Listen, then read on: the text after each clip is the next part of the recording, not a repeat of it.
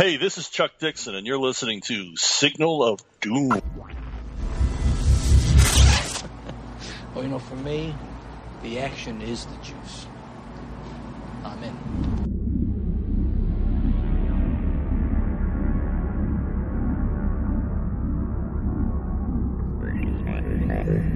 Hey gang, Dave here. Quick jump shots at the start of the show. A bit of news broke uh, after Rich and I uh, finished recording last night, and two big items which I wanted to put into the news.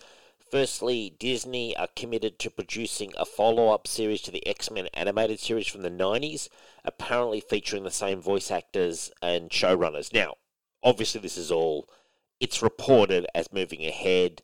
Uh, it seems to indicate Disney are doing so. Uh, obviously, the 90s um, animated X Men animated series is beloved. Uh, uh, I'd say as beloved as the Spider Man animated series from the 90s, which I desperately want to get on Blu ray. Um, but yeah, that's the first piece of news, and I know Rich. Um, Rich actually uh, made me aware of that. It broke early this morning. The second piece of news is we have an official announcement on the Predator uh, movie Prey, uh, which is going to be set in the world of the Comanche Nation 300 years ago, so Native Americans uh, versus the Predator. Uh, the original film is going to be directed by Dan Trachtenberg, who also directed uh, episodes of The Boys and 10 Cloverfield Lane, which was a good movie, and produced by John Myers, only on Hulu in 2022, which we did know this was happening, but this is official confirmation now. Pretty exciting um, to have the Predators up against Native Americans from back in the day, and I think that would be an absolutely epic adventure if a Predator, for example, crash landed in the Comanche Nation and um, it shit started popping off. All right, uh, on with the show. Thank you.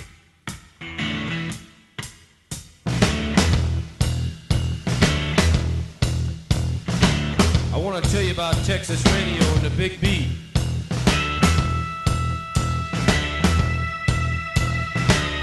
Comes out of the Virginia swamps, cool and slow with plenty of precision.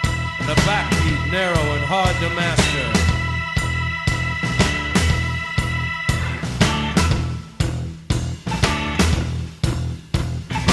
Some call it heavenly in its brilliance, others mean and rueful of the Western dream. I love the friends I have gathered together in this thin raft. We have constructed pyramids in honor of our escaping.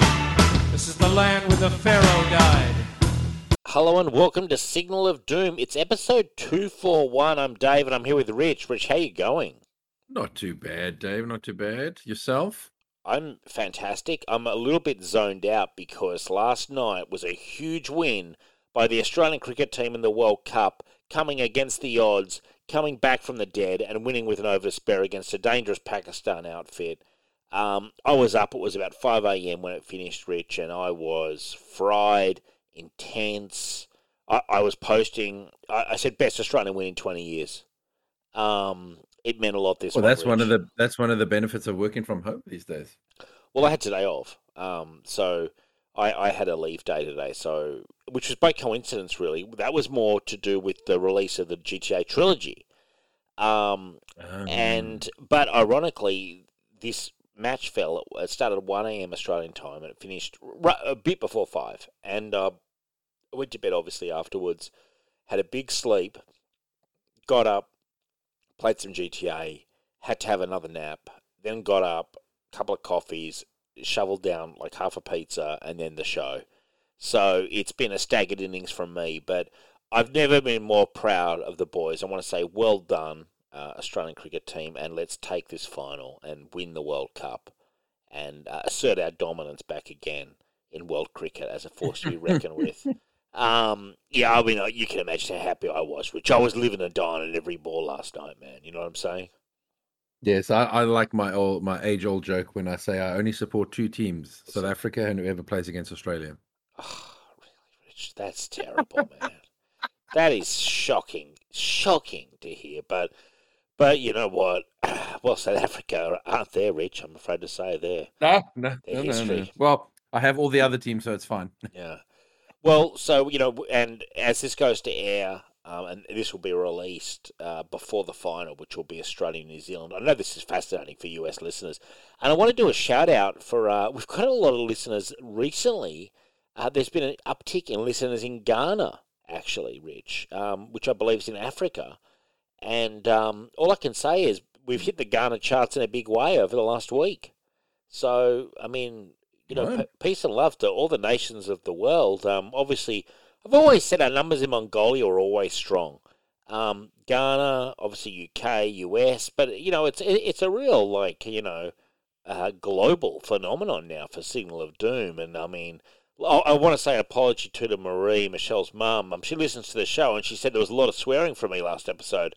And I said, sorry, Marie. Um, obviously, deeply apologetic there, but that is pretty standard for me. And from memory, last week wasn't I really tired?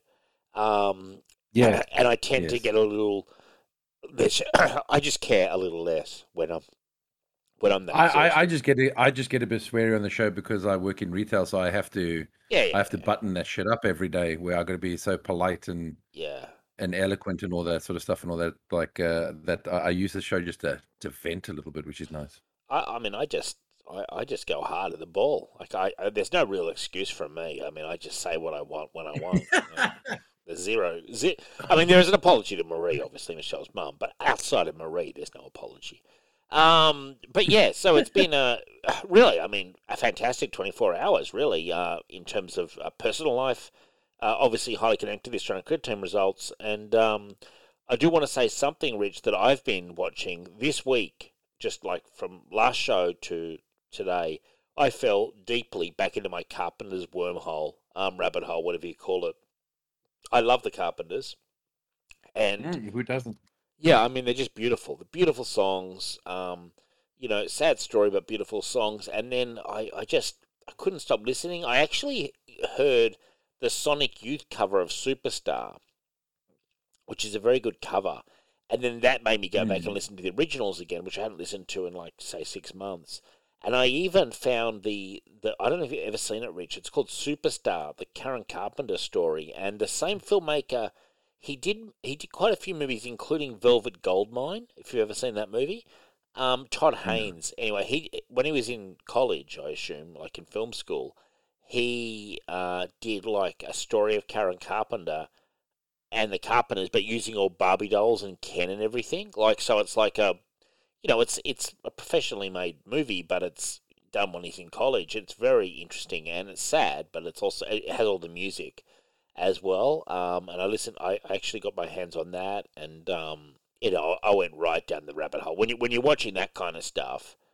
Uh, and it obviously tells us the very sad story of Karen Carpenter in the 70s. She battled anorexia and uh, sadly eventually passed away in 83, only aged 32, Rich.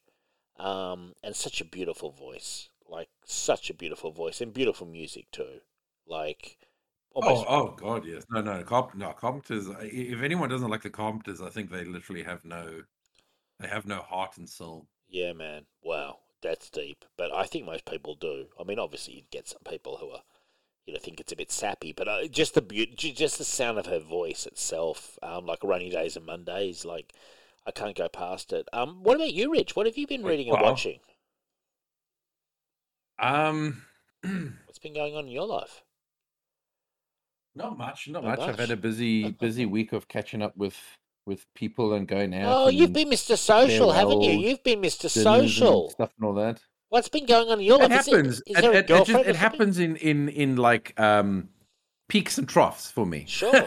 Do you know what I mean? I'm not one of these people that's like consistently um like social and going out, but Sure. for some reason it always seems to uh, culminate in like say a week or something like that, where like just almost everyone I know or anything just like wants to get together. Wow. Well, we like had a lunch. week. It's really you, and, weird. you and I had a lunch. Was it yesterday or the day before? Um, we had a nice little lunch date one one of the day during Yeah, the yeah, yeah, yeah, yeah, yeah. Yes, yesterday was probably my busiest day because um yeah, I met up with you for lunch and then I had a, a pizza dinner and game night Wow. uh, with some other people. And then this uh, Wednesday, the day before that, there was a farewell party I had to go to Right. Uh, for a work colleague. And then Sunday was a, a, a- big uh, family barbecue, which was the big Oh, barbecue that we had to like uh, all the birthdays and the Father's Day and all that that we missed Ah, during the lock- lockdown. So we just had like one big family get together uh, barbecue and all that sort of stuff. So yeah, no, it was. Uh, it's, it's been a busy week. That's a busy week for socially for Rich, who sometimes, you know, the yeah, kind of the grumpy old man at times. But this week you've been entertaining the the crowds. You know. I'm not really grumpy. No, no, I know, but you know, you're I just, I just, I like, I like my alone time. I'm one of those people where yeah. I'm, I'm social. I like going out. I like doing things. I like hanging out with people. But then I also just like not. I, don't worry, I am grump. I, I'll, I'll say this: I am grumpy, and I am a grumpy old man. I mean, I, I, I happily embrace it. I, I, I don't really. I, I find, um, look, I, I don't mind a bit of socialising, but I find it very tiring. Uh, unless it's like, unless uh, I'm a pick and choose kind of guy. Like a lunch with you, no, that's not tiring at all. That's enjoyable. But um, it, it is funny when all when all these things come up. It would have been good though to see your family and stuff again after you know lockdown. Um, nice opportunity. Yeah, yeah. Well, I've seen them in, in sort of bits and pieces, but this was the first time where everyone just got together Love it. in one place and and and had a catch up, and all the kids were there and all that sort of stuff. So Now you know Um, what I've been yeah. reading. It's for next show actually. I read ahead, and we're doing next show. We're doing Venom, the first hardcover by Donny Cates. mm. Uh, Now I've actually read most of it. It's quite good actually. Um, uh, you, I mean, I like Venom, but it's a bit of an interesting take on Venom. Have you read any of it before, Rich? Uh, I've not read uh, any modern Venom. No. Um, I think once I think enjoy I. I think I stopped reading Venom once he became anti Venom. Right. That's when. I that's when Yeah. I that's when I tapped out. you tapped out. You said enough's enough. Thanks. Thanks. I was just like, hey, this is going too this, this is going too far now. Is this when it was Flash Thompson or whatever? Was that No, uh, anti Venom is when he was white. Right. I, I don't, I've never even read it. Remember, he was like full on white with a little bit of black on his on his face, and I've I think he had the like the image, black yeah. emblem and all that. I've seen. Uh, the so he became anti Venom, and I think at some point Flash Thompson, yes, was was also Venom, Yes. Uh, and he kind of almost looked like a Punisher Venom, Yes. Yes. Yeah. Rick you know, um, with um, running around with guns and shit and all that sort of stuff. Yeah. Yeah, um, one of my favorite. I mean, I you know I love Venom, and I've got those three Ven- Venom omnibuses, which um I actually pulled. It was so funny. I was talking to Michelle, and you know I, I'm so keen for this Venom movie, and then I, I walked over to the shelf and pulled out the first omnibus and and tapped it and go, looks like I've got some reading to do. And her eyes, they have rolled. They literally might have rolled out of her head with her expression, like.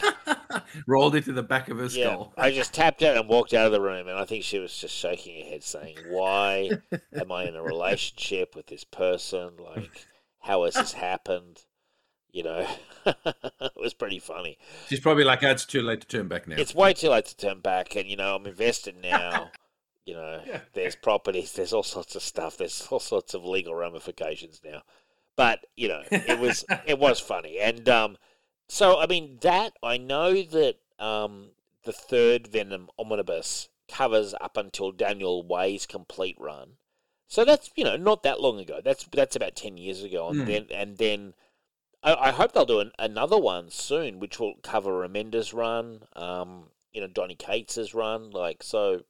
You know, like I mean, I enjoy him, but this, I think you're. Prob- this is very different from any Venom I've read before, and I mean that in a good way. Like it's it, it's kind of taking a more serious approach, and um, it, there's a pretty cool story, like all about the god of the symbiotes and stuff. Like it's, I mean, I've read maybe the first ten issues, um, and I'm like, yeah, this is pretty decent. Like, and it'd want to be because everyone said how great it is.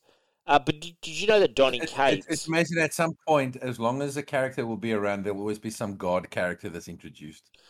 Sure, yeah, well that's true, but but but it's it's done well. I will say that. Um, and did you know that Al Ewing swapped with Donny Cates? So Al Ewing's Venom One came out this week. We might do it next week actually. Um, along with that. I thought we'll do it next week when we're doing the Venom anyway. And um, Mhm. Donny Cates is taking over Hulk, so they basically swapped. So I don't think Mm. Donny Cates' Hulk is out yet. In fact, I'm confident it's not. But Al Ewing's Venom um, is out this week, and we will cover it next week when we're doing the first hardcover of Donny Cates Venom. So interesting times. Um, and I did ask, and this is spoilers. I asked Adam, the computer, who's seen Venom two, is there any reference to the god? And he said no. There's kind of like a sort of like um, Easter egg or teaser for that, for where they leave it open for that, but it's not specifically like an appearance or anything. You know. Um, Yeah, well, you don't you don't want to blow your, your load in like one movie. You No. want to True. Very you want true. to save things. Now, uh, I, I want to promote something here. Um, there's a podcast on the internet, if anyone's ever heard of the internet, um, called Shane Plays. And it's basically similar to our show. It's kind of like a geek centric pop culture show. So he, he covers a wide array of topics, um, often has interviews. A lot of D and D stuff, lot lot of anything kind of like in the the kind of stuff we cover. But anyway, he had a very good interview um, with this guy who's putting out a book called Game Games Wizards, which is about the uh, business side of the creation of Dungeons and Dragons, the the you know TSR, their rise and then Mhm. their fall kind of thing in the in the seventies and eighties. Um, you know when they rode the popularity bubble. It's all about Gary Guy Gax, how he created the company, lost control of the company. Um, and his kind of business partner. Um, uh, very, very interesting uh, book. It sounds like called Games Wizards. Um, and if you want to check out this interview, I think I think any D and D role playing fans out there should one hundred percent. I knew the broad strokes. Um, but this interview is really good in, in giving you a glimpse of what uh, what was going on, and it's a it's a fascinating story because I mean, it really it's a tragic story in a lot of ways, like um, their own creation and then you know the backfighting and uh, sort of betrayals and you know when money gets involved, Rich. Um, you know, it's it's a tale as old as time, and yeah, very very I- interesting. I don't think it's just money. I think it's just also the popularity. Like, I mean, Yeah. obviously you're making money if you're popular, but I think it's just more the uh, the value of the IP Sure. it, with it being so big. Yeah. I, I, I assume that yes, there will be fighting because someone will be like, "I want it all." Like, Well, yeah, no, yeah, but that's it. And like, so this guy is a very neutral observer. He's very much more of an archivist, um, and he's just he, you know, he's really gone back to the primary sources and sounds really interesting. I think I'll probably get the book actually, but a, as an interview, check it out on Shane Plays. I listen to Shane Plays. I sort of dial. I look at what shows he's got on, and um, he, he does a lot of D and D stuff that's kind of historical. Like he had the guy on who created Oriental Adventures, Zeb Cook. So he had him on the show, and that was fascinating to listen to. Um, you know, because you know I have such an affection for that, and it was great to have him on. And in fact, it made me think I would like to get Zeb Cook on the show. Um, you know, he's available, older guy, but um, still still sort of working, and he did a lot of computer game work. Um, he worked on the Elder Scrolls Online, I think he still does, and other and many other computer games since those days. But yeah, just just a fascinating thing. So I wanted to plug that. Now, um, my gaming, Rich, uh, I want to get your take. I know you're not a big GTA guy, but I got the GTA Definitive Trilogy. That was technically why I had today off, although I didn't play that much. But um, GTA 3, GTA Vice City, and GTA San Andreas, none of which I've played, other than a little bit of GTA 3 when, when it came out on PC. So I got the whole pack. Now, funnily enough, Rich, what do you think of this? I thought they were going to upscale it to look like GTA 4, but it's more primitive than that. Um, the, the the remaster hasn't done it to the level that I would have expected. Uh, why did you think that? I assume that was the whole point of a remaster. No, no, no, no. Remaster can just be a um a, a bump up in resolution. Right. Um. Yeah. I, I. I don't know. I just. I just figured if they're putting it out on new consoles, they would actually sort of go in and really ramp it up. Look, it's it's cool. No, Um, I, I think there's I think there's a difference between a remake and a remaster. right. So I believe a remake is when they remake the game, sometimes from scratch, Right. like say what they're doing with uh, KOTOR, Knights of the Old Republic, where they're remaking the game with new graphics, new gameplay, all that sort of stuff. And a remaster is just usually when they just up the fidelity. So basically, like let's say when it came out was in HD, hmm now they'll put it in like FHD. Okay. All right. Well, I mean, know, look. they'll just- yeah. They'll just make it play a bit better on maybe, you know, bigger screen TVs that have the higher resolution and all that sort of stuff. So I mean, that's all it really. Uh, okay. Yeah, I don't think they're ever going to remake those games. It's too much work. Okay. Well, look, it's fun. I mean, I'll say that. Like, I'm enjoying it. Um, and it's fun to be playing GTA again, like with an all new story. You know what I mean? Like with a fun to be playing GTA with a story that I haven't played before and knowing that I've got two more games of it. Um, but yeah, I was a bit surprised by. I thought the graphics would be a bit better, kind of thing, because I, I, I thought that was the whole point of what they were doing. And I, but you know, at the same time, it's still GTA and it's still fun. So Yeah. No, well, the point is the the massive point is for what it is f- for you is that you've never played them. yeah, yeah, exactly. So this yeah. is putting them all on. This is putting them on one console where all those people. Who never played them on PC or original, you know, Xbox or whatever, yeah. uh, can can play them. Cool. That's really what it's for, not to not to remake them. because I, I remember um, GTA Two, which was still top down, and I and I remember getting that on. It might have been my PS One, or it might have been a, a Mega Drive, whatever it was on. All I know is I was addicted, and I saw the future, man. You know what I'm saying? And that was still top down. And then GTA Three came out, and I had a hard time adjusting to it being first, th- third person. Um, Mm. and I, but then you know, by the time GTA Four came about, I was all into it. So it's it's funny how we change as time goes by. Now, now I can't picture it being anything other than what it is. Um, but Mm. it's it's really cool. Now, turning to the news, Rich, John Campea, uh, internet pundit, um, leaks major Spider-Man spoilers. Now, did you see the images, Rich? Uh, I saw the grainy images. Yes. so basically Tobey Maguire, um, what's the other guy's name? The fuck Andrew Garfield and Tom Holland. It's All all Spider Man, all of them with their masks off, all of them with the uh, how can you say that their their uniforms from their from their own movies kind of thing, facing off. Were they facing a villain or was it just the three of them? Um, I'm not sure. I think it was just a shot of the three of them supposedly like standing on a Like a side pier or pier. or a bridge or something. I can't remember. or, or a roof potentially. Yeah, whatever it was. Now, Rich, are you seeing this as one hundred percent confirmation, um, or do you think it could have been photoshopped? Do you think someone's taken John Campea for a ride, or he's leaking stuff that he knows is fake? Either one. Um, I don't know because the problem is, is the pictures are not high quality. You know what I mean? Like they are very like pixelated, and I mean that that makes it a bit harder to really tell if it is, um, if it real. is fake. I mean, I will say when I looked at it, the lighting looked a little bit different on all of the characters, Mm, like on the costume. But again, that could just be the material and the low quality of of the pictures that you can't. You know what I mean? That it's a it's affecting the the lighting or the light source and all that sort of stuff. So I mean, I don't know. I don't know. I mean, If you had I- to I just- bet your life, if you had to bet what your I just life don't on, understand is that is I don't understand why they why it's a secret if they're in the movie. because it's supposed to be a surprise, Rich. It's supposed to be no, a big but- surprise for all the the viewers. You know, like oh my god, it's all the No, that's that's absolute bullshit because that's a selling feature of the movie.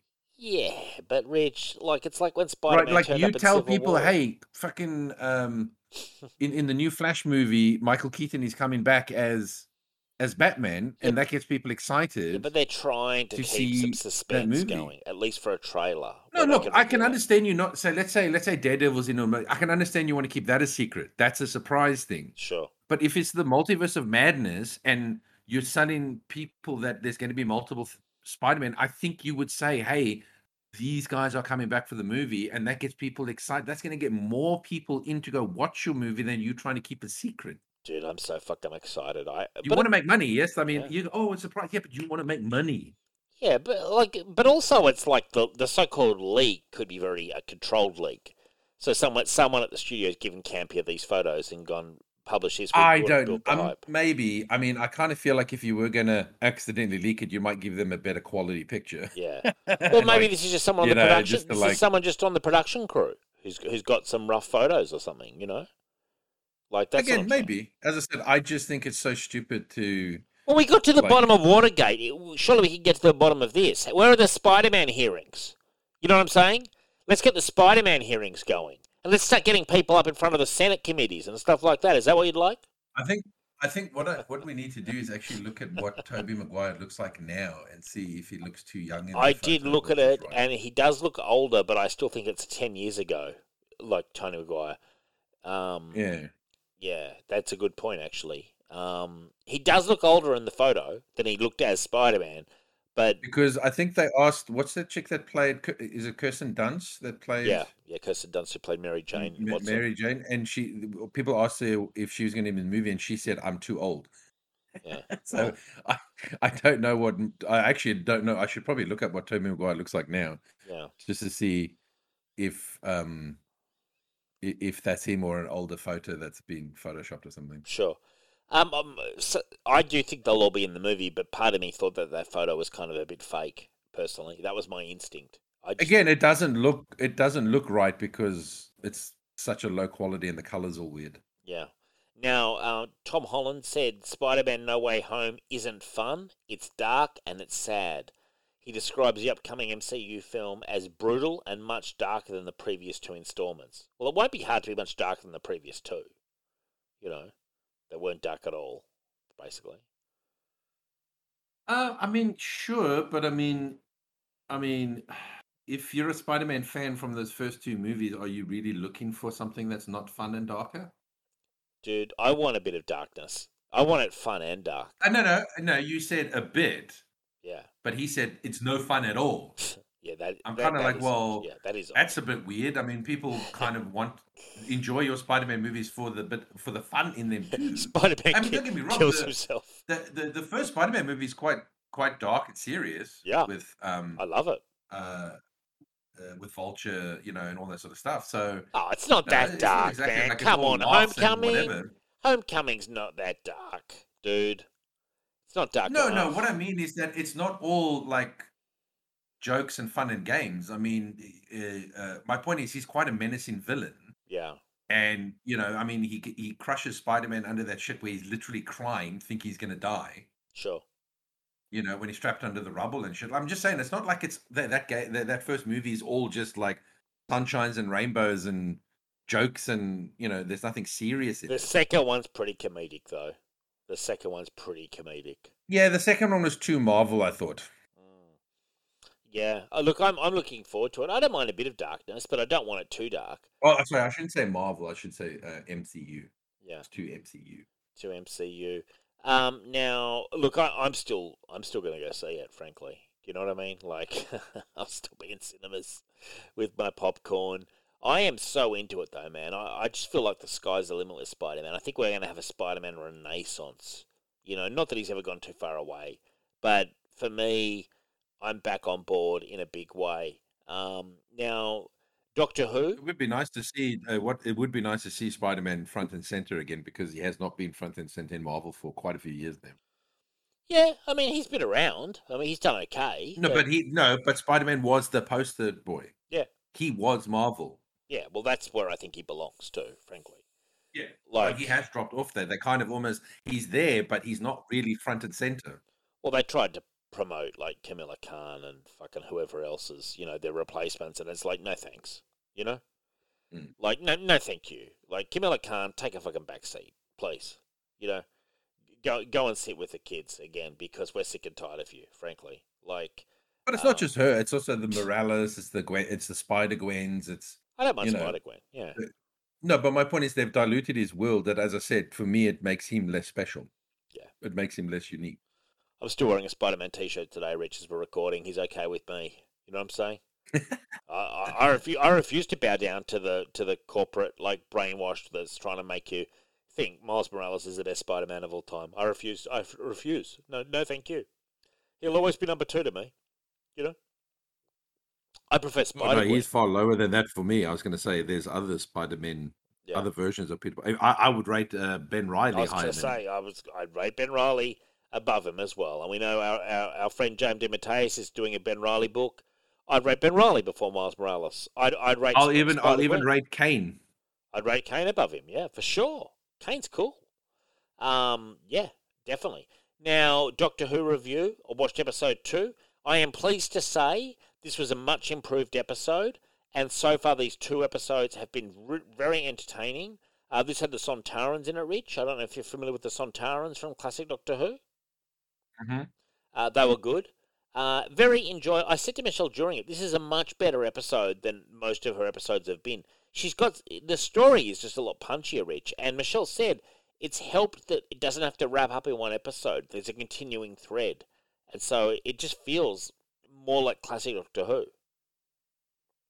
Uh, yeah. Well, the I believe it's still tanking in the viewership though. Really, well, you know, I think between uh, I think between if I remember correctly, between episode one and two, they lost fifty thousand viewers. wow. What the what number is it like at? Do you know? Oh shit! You know what? I looked it up at like um, Is it like the start millions? of the week. Is it like millions of people? Like, is this? Oh, it's yeah. it's still no. Look, Doctor Who still brings in millions, but it's it's lower millions than like obviously like ten and uh, previous and stuff. Doctors and all that sort of Yeah. stuff, and it's it's lower than Capaldi's as well, I believe, Right. because Capaldi it's at at one point was the lowest Yes. Yeah. uh, rated Doctor. But I, I got to be honest, I Um, don't think that's on her. I like I, she really is not bad.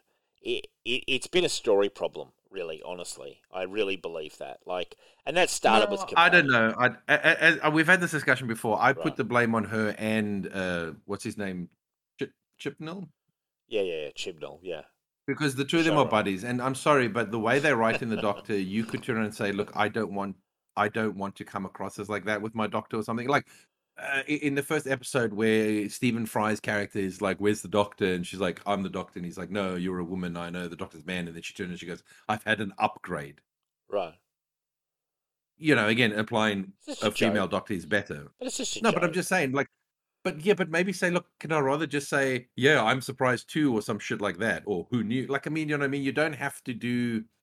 I just don't feel like you have to play that sort of smug Eh, character. I don't know, man. You you could say, listen, guys, could we rewrite this line? This comes. This makes me seem too too smug. Yeah, but like, there's Can, a, can like, I just say something like, yeah, surprise to me too, or you know, uh, you know.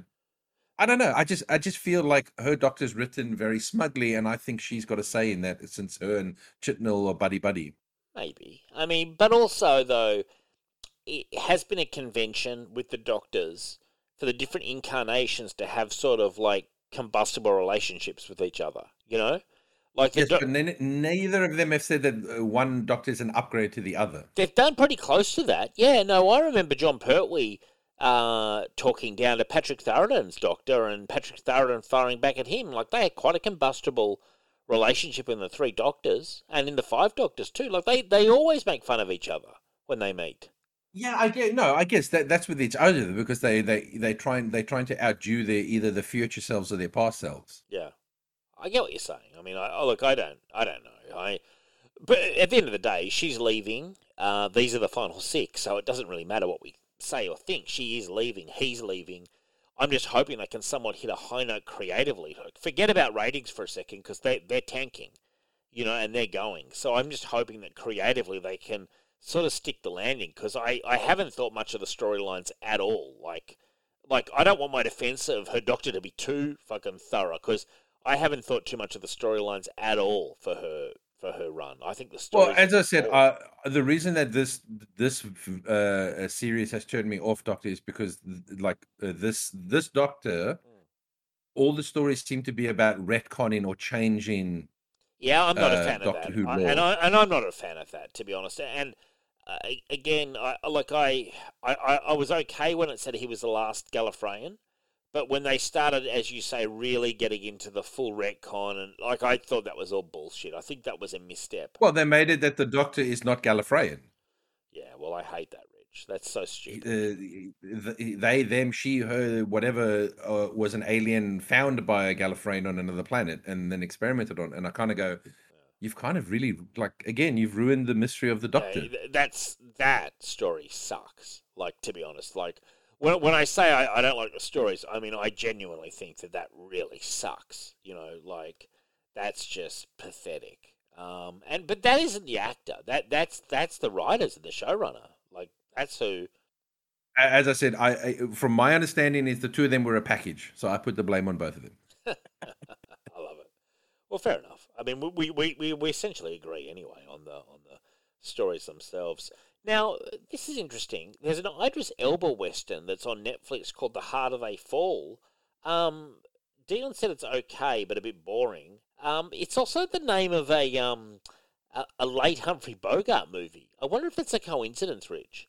Um, It's it's like a I don't think uh, Humphrey Western. Bogart did a western though. So I mean, they could have changed the setting. I suppose. well, it's a, it- the Boga one's about boxing. Um, it's like a boxing movie. He he's like a Yeah, sort so of- it's probably just a, it's just the same name then. I would imagine. yeah. Um, would they have to pay, or would would you you know when you use a movie, it, would that movie be so old that you could someone else could use the name and it doesn't matter? Do you, like do you know the I laws? don't. I don't think you can. I no. I don't think you can do that. Um, like if a movie is called James Bond, Yeah, yes, you can't make a James Bond movie. But if a movie is just a phrase, yeah. But if I because the harder they fall, no, but the harder they fall is a common phrase English phrase. It's a saying. So I don't think you can. I don't think you can copyright that. That's why there are some movies out there that have the same name Yeah. Okay. Yeah.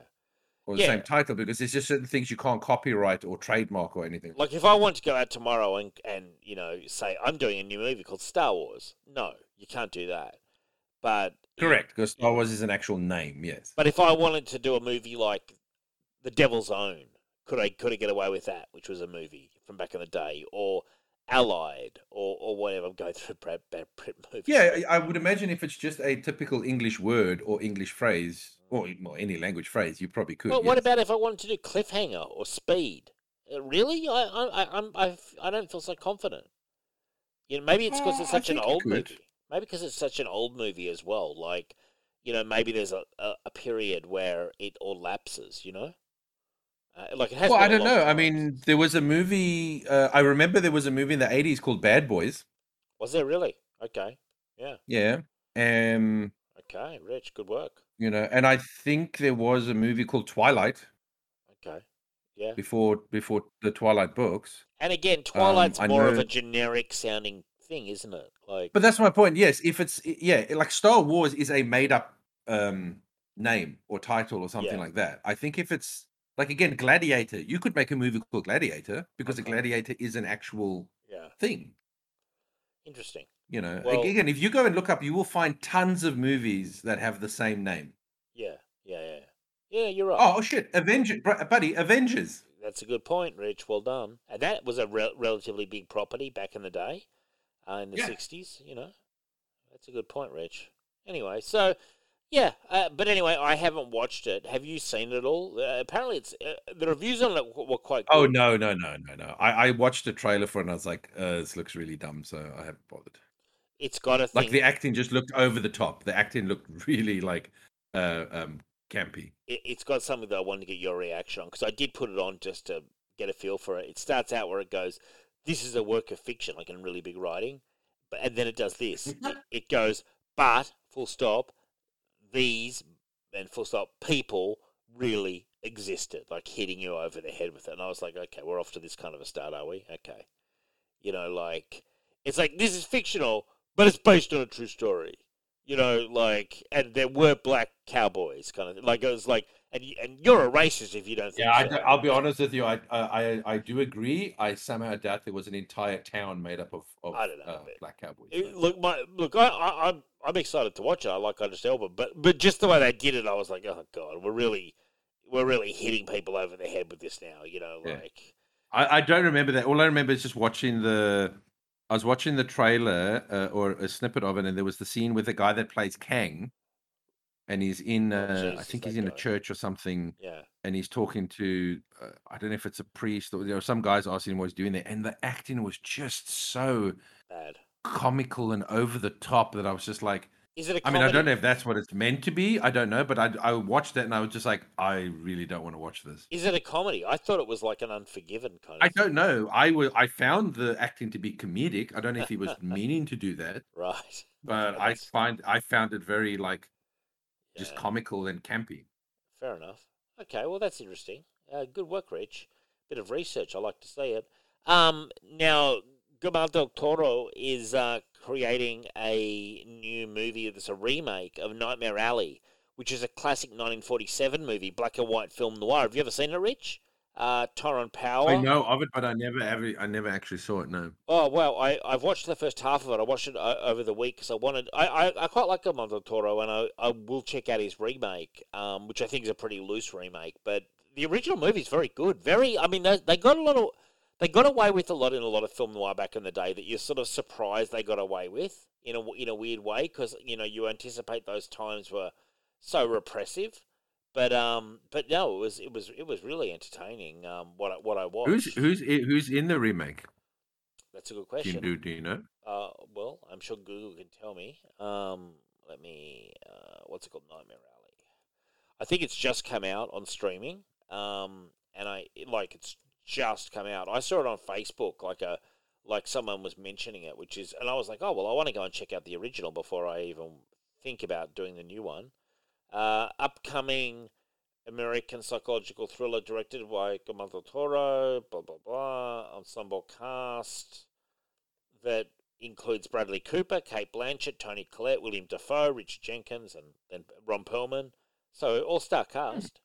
Oh, it's Uh, always going to have Ron Perlman. Let's be honest. It's a it's a Guillermo del Toro movie. It's, Yeah. it's always going to have Ron Perlman in it. yeah, so it's interesting. Um, an ambitious carny with a talent for manipulating people with a few well cho- chosen words hooks up with a female psychiatrist who is even more dangerous than he is. Um, so it's kind of almost like a it's like a crime movie mixed with sort of like carnival kind of thing. Hmm. Um, it's, the original is very interesting. It's got like some full on alcoholism, um, some infidelity, all sorts of interesting you know topics mixed in with the the crime crime story of it all. So it's based on an interesting property. Now, Rich, you brought to my attention Black Friday. I watched the trailer uh, earlier today. Uh, our good old friend um, from uh, Evil Dead. Um, Bruce Bruce Campbell. Campbell was in it. Um, looks like a sort of zombie film in a shopping centre. Well, it looks so it's a it looks like it's a zombie film that happens during Black Friday. Yes, yes. So what happens is you've got all these these people, these weird, quirky, you know, typical 2021 uh, people Yeah. uh, working in a retail environment, and they're getting ready for Black Friday, uh-huh. and then instead of obviously them dealing with all the crazy shoppers Yes. uh, looking for a bargain, they are. It's, it's the same thing is happening. It's just that it's zombies now who are storming and Yeah. and and they and they battle in zombies instead of shoppers. Uh, I just looked very interesting. It looked funny, and it's Bruce Campbell. So And he, Um, he's I playing was like, sort of, I watched the trailer. I was like, I'm down for this. And it looked like he was kind of playing against type a bit, like he's kind of more the fuddy duddy. Um, as Well, he's old. Yeah, he's older now. I- Yeah. I don't think he was playing against type. It's just that he's not the, the main character. Yeah, yeah, yeah, yeah. True. Uh, it's coming out on streaming. I think in about a week's time. We'll definitely watch it and review it for the show. I thought it looked interesting. Oh, I mean- yeah. Zombie movies always always going to be top of my list to watch. And I mean, you work in retail, man. So I mean, this kind of stuff must ring true when you see, when you see all the Black Friday stuff and everything. Like, um, Oh, look, our Black Fridays are nowhere near as as because the thing is, we're smart enough to do it for a week. yeah, yeah, yeah, yeah, You know, our Black Friday is technically a a Black Week. like yeah. we we don't do it for a day. So I think that's where America like. Uh, that's why America's stuff leads to death and all that sort of stuff is because it's only one day or something like that. Yeah, and and like, would you say here in Australia, the, the Boxing Day sales are they the biggest sales, or has that been? Uh, they were until we started doing the Black Friday. Now there's pretty much no stock left uh, for Boxing Day after Black Friday. When so is Black Friday? Like, is it is it coming out on Black Friday? uh, Friday the 26th. Which I think is the date that the film gets released. So that makes sense, I guess. Um, yeah, it could be. Yeah. So twenty sixth of November, yeah. yeah. Right. So people clear out the stock, and then come Boxing Day, you guys are out of stock. Is that Yeah, well, look, th- this year's going to be a bit weird though because there's no stock already. Right. Okay. Wow. Well, well, well, like the, with all the lockdowns and the factories being closed and shit, like there's no stock already. Oh dear. Blame China. Blame Wuhan. You know, Trump was I blame all the companies that have all their factories in China. That's funny, Richard. Um, okay, so we have Eternals. Now, Adam the computer has very graciously provided me with a full review, but I wanted to get what's your assessment of. I'm- bringing up Box Office Mojo now for the Eternals. Let's have a look and see what the current numbers are, Rich.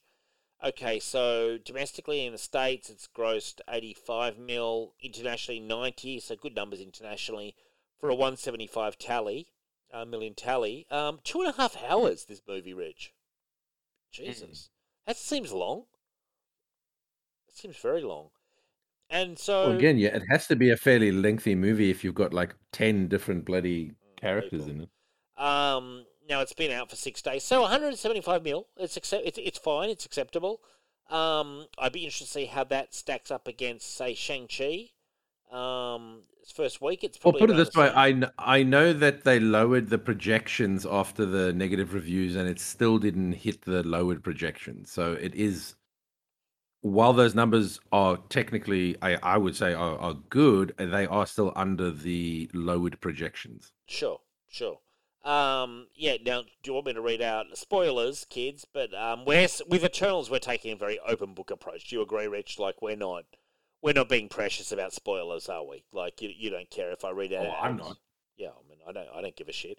But but but I, I, I, I mean, I, you know me, I love a spoiler, and um, I am. But I do want to mention, you know, if there's you know kids out there and stuff who who want to see it, maybe skip ahead five minutes. Um, okay, so this is Adam's official review. So it's a bit slow on plotting at times. So he told me it's okay. He said so it's a bit slow on plotting at times, but found there to be lots of cool sequences and mythos building, some cool twists, and mostly really solid acting. A few of the characters are annoying, but I found the jokes landed better than in the trailer. Cool to see some more cosmic type scenes with cr- creatures of gargant- gargantuan scale. Mm-hmm. Overall, probably not as researchable as many other superhero movies, or maybe he means rewatchable, but to me, more interesting than the likes of the Ant Man movie, Shang-Chi, and some of the Phase 1 stuff. Kit Harington's inclusion was a bit baffling. He's barely in it, and it isn't the Black Knight in it. I think he dates Sersi and Eternal in the comics, but it was a bit odd to include him in there. Almost as odd as Blade being thrown into a Black Knight's post-credit scene, voice only. Angelina Jolie also felt like an odd inclusion, as she was just another Eternal. Her, her no particular significance to her character.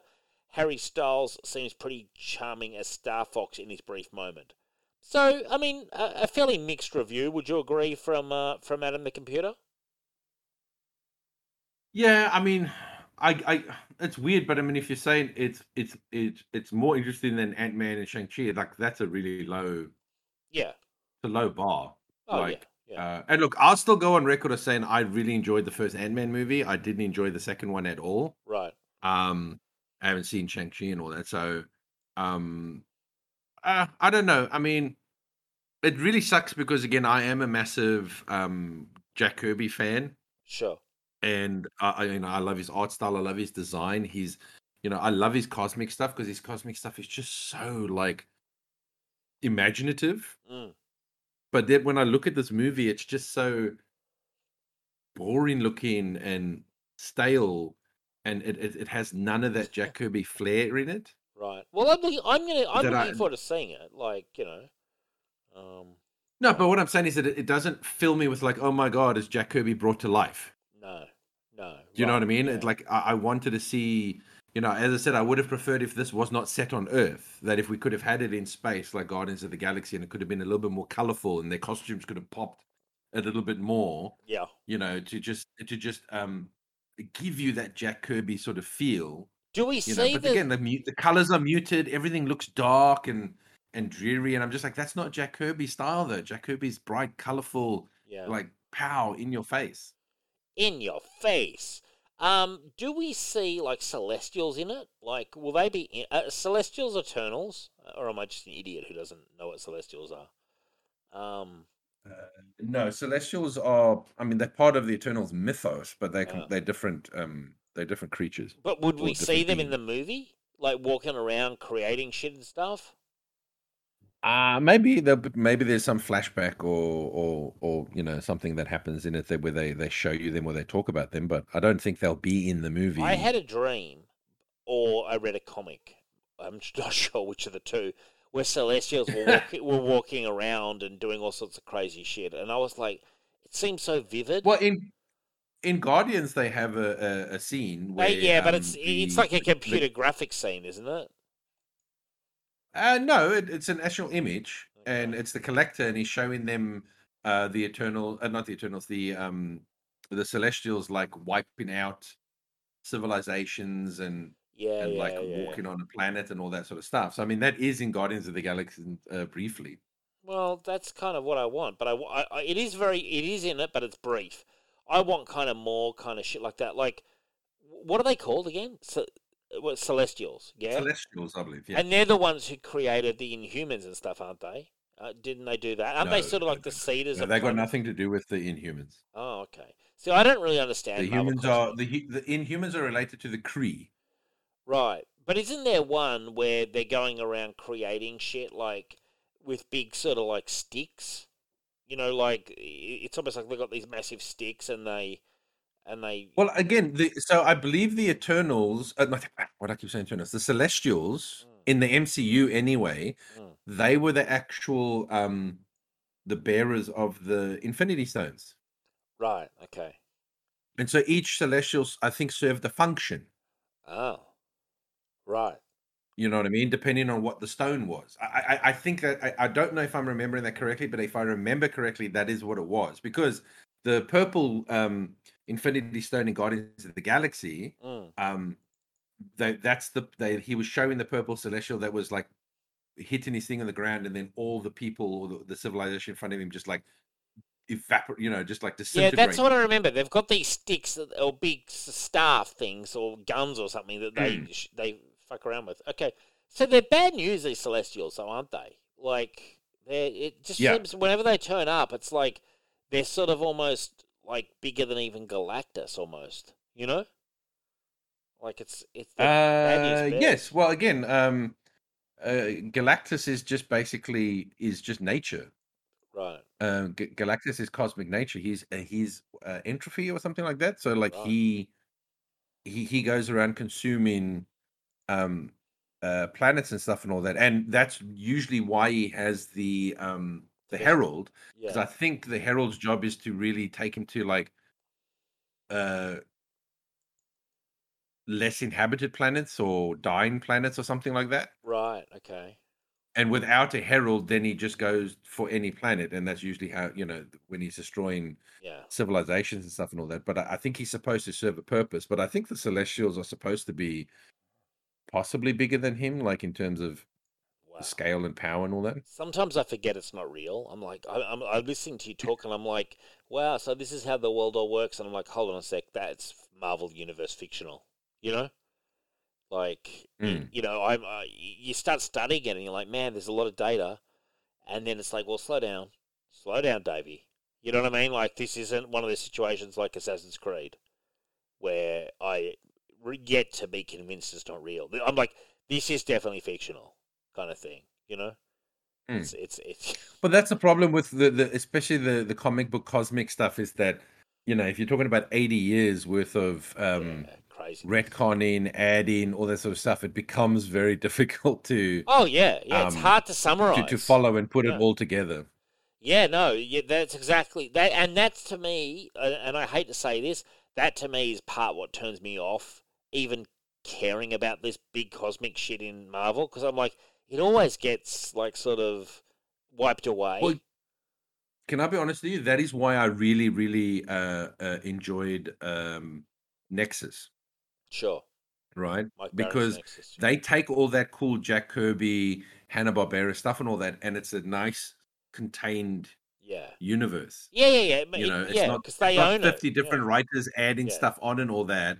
But you get that, you know, you get that cool shit that you would find in Marvel or DC, but it's all nicely self-contained in one universe by one writer. uh, you Yeah, know, yeah, like one yeah. team. Yeah, it doesn't come to the guys thirty years later going, "Oh fuck the old stuff, we're going to do our own stuff," and then Yeah. Oh, I want to 20 retcon years- and I want to make it do this. And, and then 20 years after that or even 10 or 5 years like- someone else says you know what i'm going to do my own thing and you know it all it all just Yeah. goes crazy uh, but i do want to i do have a couple of points though so i am interested in a sort of like disney plus is about to get shang-chi and i will watch it.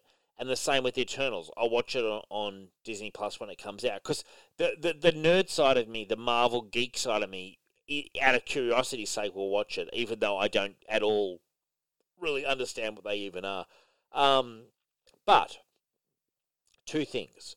Uh, apparently, Galactus is not in this movie, but the scriptwriter or director, I think it might have been the scriptwriter, was saying they want to include Galactus in the. They were arguing to include Galactus in the sequel. Um, so I wanted to get your reaction to that, Reg. Again, I, I, uh, maybe I'm just too, um, maybe I'm just too much of a purist. But I, I want, I want Galactus in a Fantastic Four movie. Yeah, yeah. Well, I mean, I, I want Galactus to be a um, like I don't mind you showing him if it's a character talking about different cosmic beings and shit, mm, and you make reference or you show him. But I think that is a problem that um, the Fantastic Four need to solve. You know, with the uh, the nullifier and all that sort of crap from the comic. So but it seems also like would you waste a first appearance of Galactus as just a mention, maybe a name, but you know, it seems to me that when Galactus first appears, he should appear in Fantastic Four. To me, you know. Um, no. Here's the thing: I don't mind it being set up in a different movie, especially if it's say in a movie like Eternals or something, Mm, whereas cosmic beings who maybe don't have any connection to obviously Fantastic Four, Mm. and so when Fantastic Four do meet Galactus, it wouldn't they wouldn't know anything about him, so it's still a danger they've got to yeah. solve. But I mean, I wouldn't introduce him as in like the like anyone talks to him or whatever. I would just have it just just like how the Collector was explaining what Celestials were. Yeah. You know, that would probably help any But MCU would you fans like- when would if you they, like say they brought Galactus to be shown? into the Eternals, people go, "Oh, I know what the Celestials are." Yeah. Yeah, but would you really want Galactus to be shown on one of those bullshit computer generated kind of projections rather Not, no, no, no, no, not um, not not fully, but maybe a reference to him. A reference? Yeah, a reference is different. You know, whether it's maybe like a cave painting or some shit. yeah. You know, of, of yeah. someone's interpretation of what a Galactus is, and then they ha- so have someone explain or, or or make reference to what Galactus is. That's what I mean by Yeah. getting like a mention or a you know a small ba- you know um uh, setup Mm. but no i don't want him like fully in a in a movie before the Fantastic Four. Yeah, no, I hear man. I just thought I'd bring that up. And also, director Chloe Zhao of Eternals told Cinema Blend that none of, the, none of the Eternals were snapped away during the blip. Because if you think about what the Celestials told them about themselves, technically they can't be blipped. So she's obviously referring to something the Celestials said in um, Eternals that they're beyond the power, I guess, of the Infinity Stones and you know the snap of what Thanos did. Um, and apparently, it also explains why they couldn't stop Thanos themselves. You know, okay so yeah, I just I, I I mean I find that kind of stuff interesting. I got to be honest. Like, I'm I'm not invested to it in the comic book way, but as a Marvel MCU Marvel fan who's seen all the movies, um, you know, I am I am sort of interested in sort of the bigger scheme. but you see but, but this is but this is why i'm not a fan of Mm, how they handle in the eternals is again i don't want them on earth and i don't want them to now have to explain well this is why they didn't get involved and we've got to come up with some connive you know um mm, uh, uh reason why you know that just no just have it happen that they come about now because of the snap.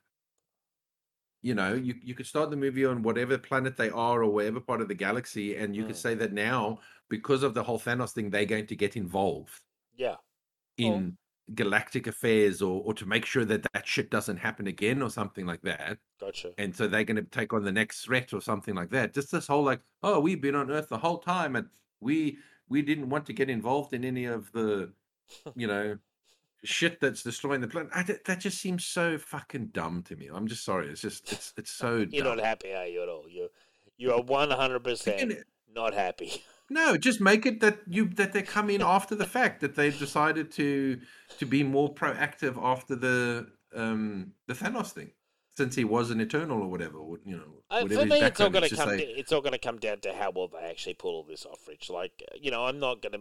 I don't care enough about the Eternals, like, to really. But I just feel like this is to me this is showing Marvel I think don't have a plan anymore.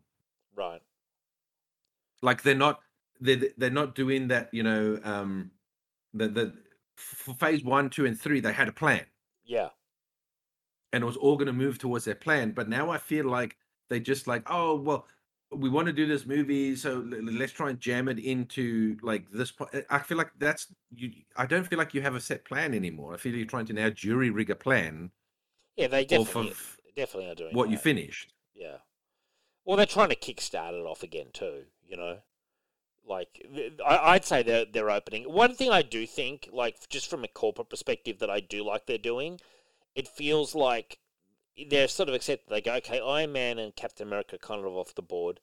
Um, but we need to open up a lot of other characters, like your Ghost Riders, like your Doctor Strange, um, all that shit, and and it's your Blade, and they're sort of like it seems like they're opening that shit up again, and I like that aspect of it, you know, because there are some like X Men and Fantastic Four. I think they're opening doors to bring in the other stories. I think we're at what I would call a very transitional moment.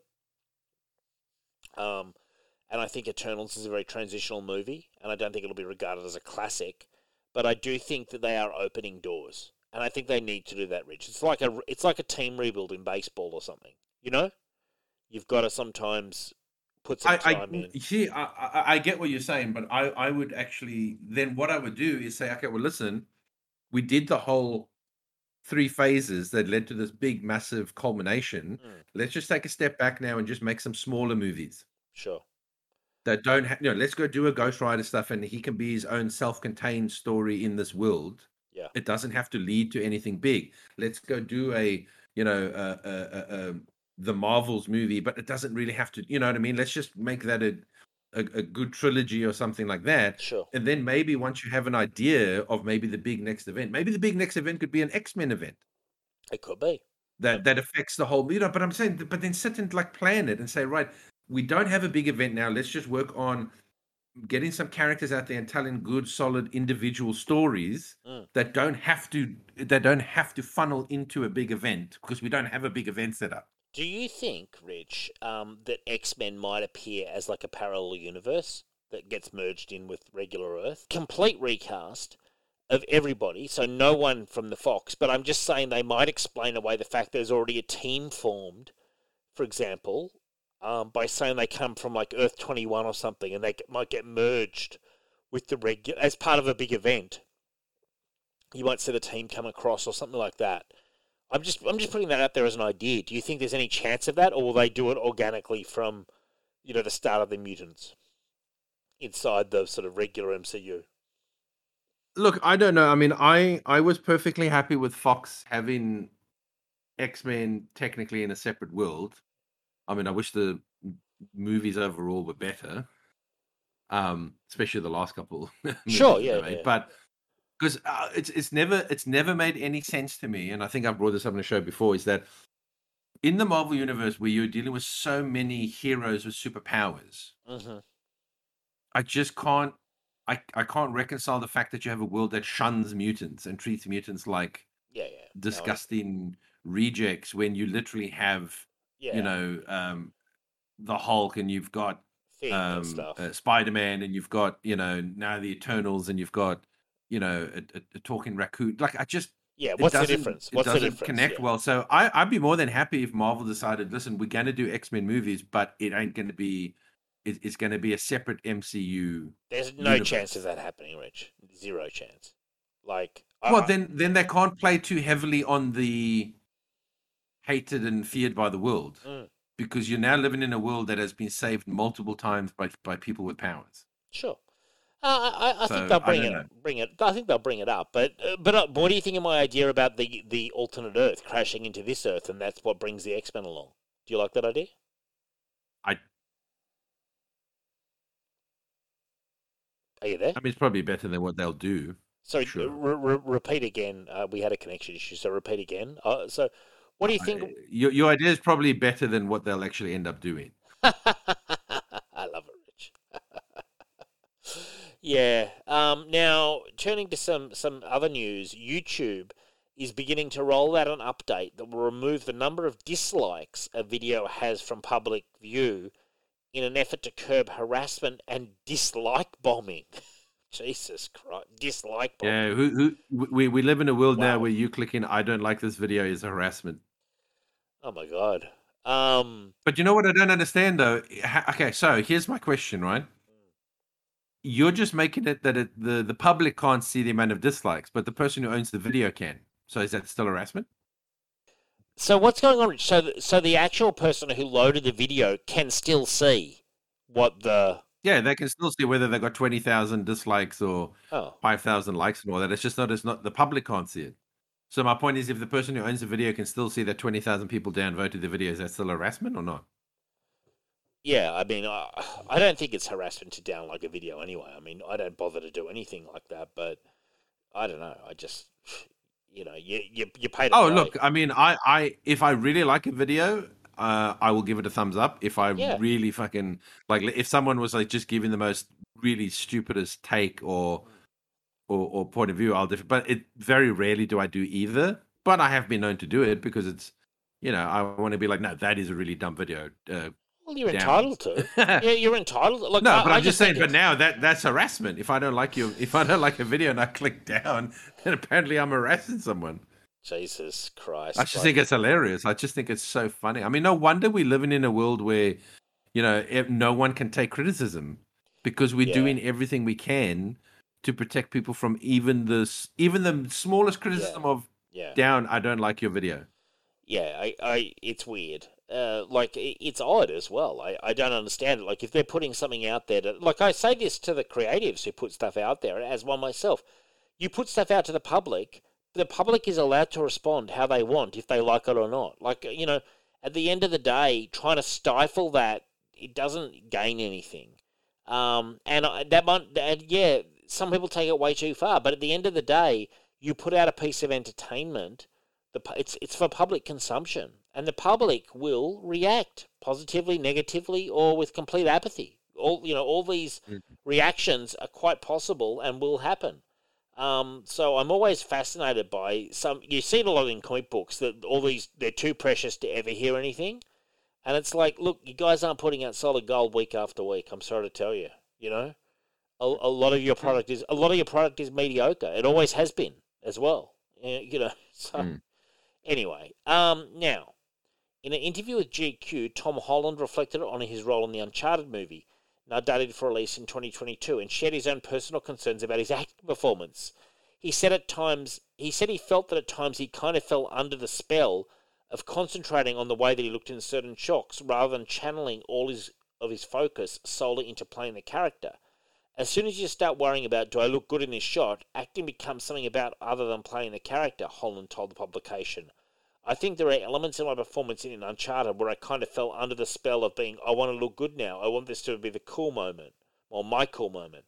I had to play this very tough, very stoic guy, basically be what Mark Wahlberg. Interesting comments before a movie comes out. Yeah, it also shows me that um, he was completely miscast. Right. Yeah. Because if you got the right person, he wouldn't have to worry about looking cool. The only thing you, the only reason you'd be worried about looking cool and looking right is because you you don't look right. Right. He's kind of got You don't look cool look. enough to be Nathan Drake. I'm sorry. Yeah. Yeah, and he's he's trying to sort of play a role where perhaps I mean, I don't mean not- like he literally looks like a child Yeah. in real life. He looks like a child, Yeah. and you you want me to believe he's this really cool, you know, um, adventurer guy who's like, you know what I mean, who's like quick with the wit and Yeah. and and quick with the gun. I'm just like, I just don't see it. I'm sorry, I do not see Tom Holland as Nathan Drake. It just, I can't see it. I Ha- cannot. ha- having life of me played two it. two of the games, I don't see it either. I've, I've played two of the games, and I just don't. I, I like Tom Holland, but I, I don't see the connection. It seems like a weird casting decision to me. Yeah, I mean, you know what? I mean, one thing I'll say: that guy in the Eternals that plays Ikaris, Mm. Like even he would look and and be a better Nathan Drake look wise Sure. than uh than, than than Tom Holland. In fact, there's probably a lot of actors who just look the part better. And guess what? When you look the part, then you can focus on the acting. Yeah. But when you don't look the part, then yes, you are probably going to spend more of your time trying to go. I've got to make it look like I am the character Mm. because you look nothing like the character. Yeah. Interesting. Interesting comment. Um, now Starfield is ready to play as a world. This is the new game from the makers of Elder Scrolls, Rich, the sci-fi game.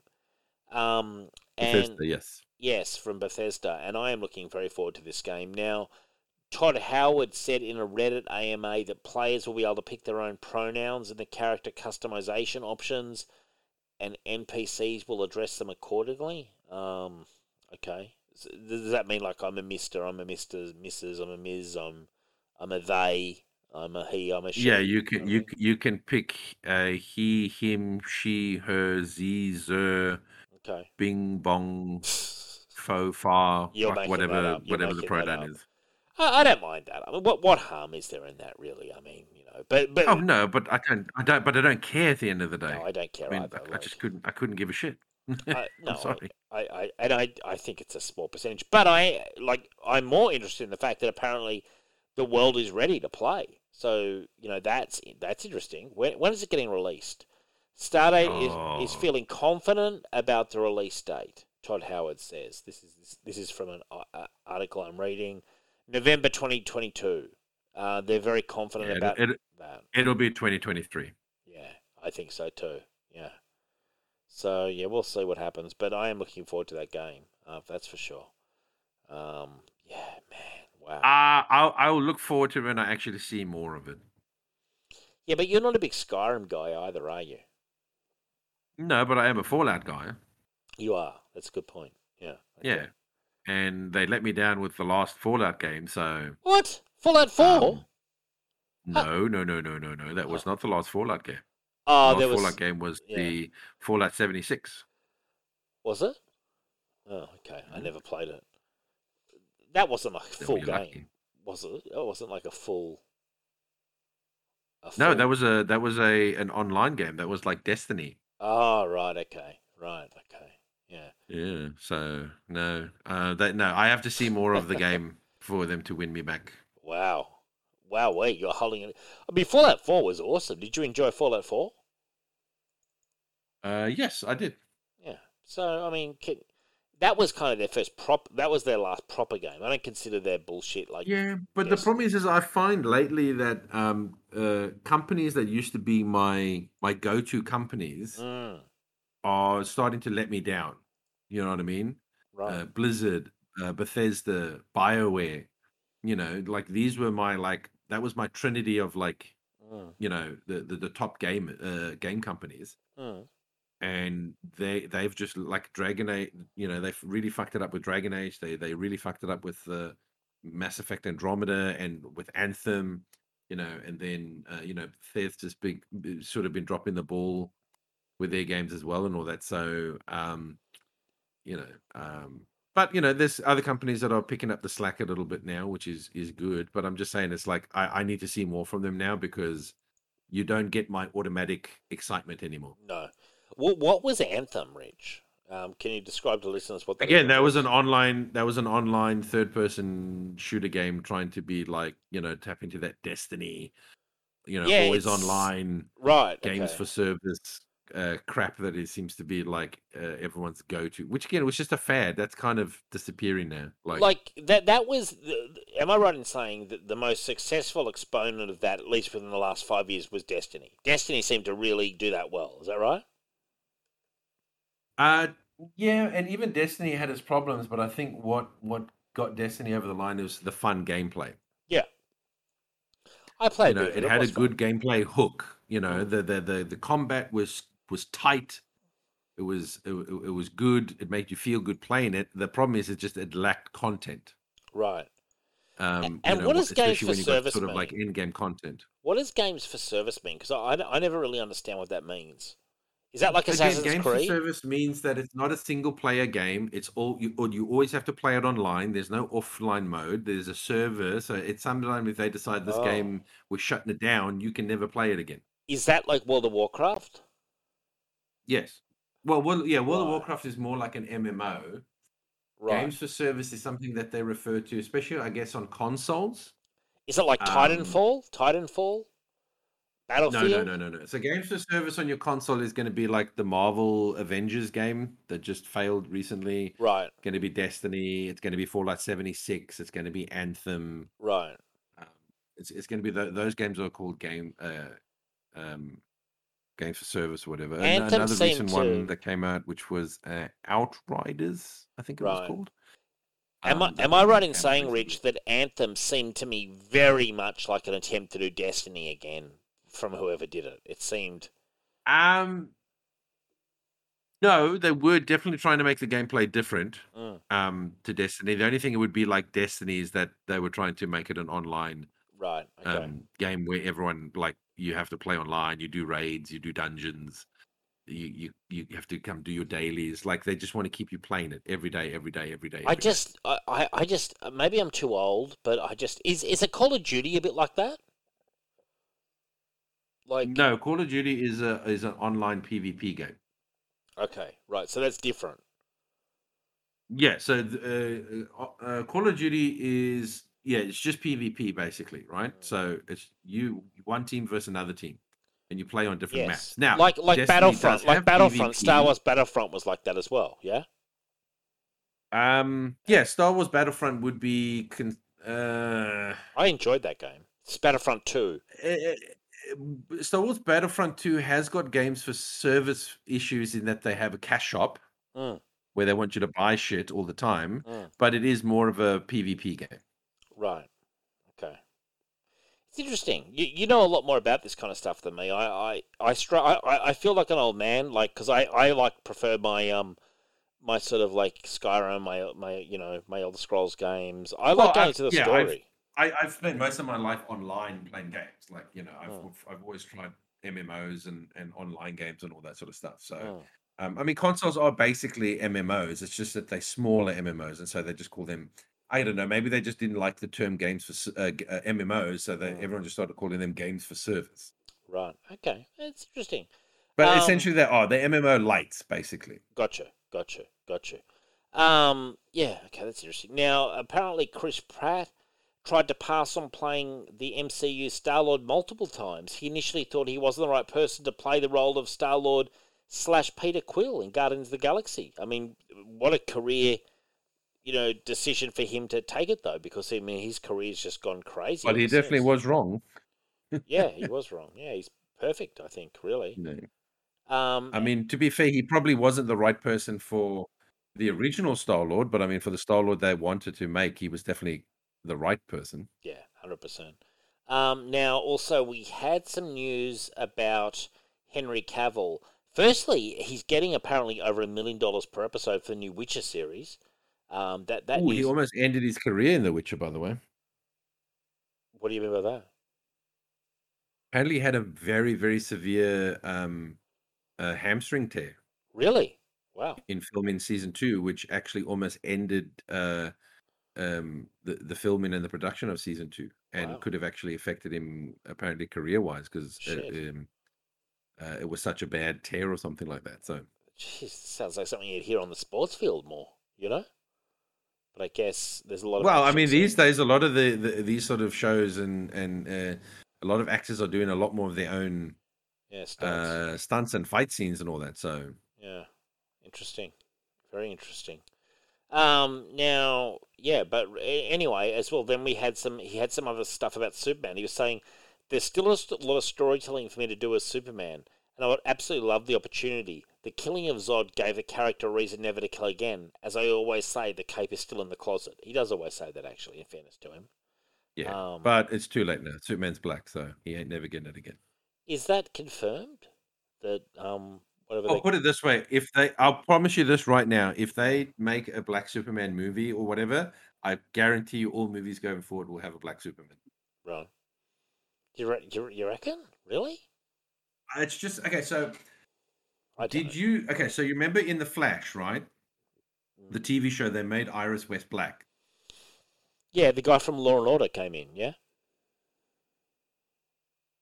He played the father, but Yes. yeah, Iris was his daughter. Oh yeah, yeah, yeah. Barry's yeah. love interest. She-. She's black, right? Yeah.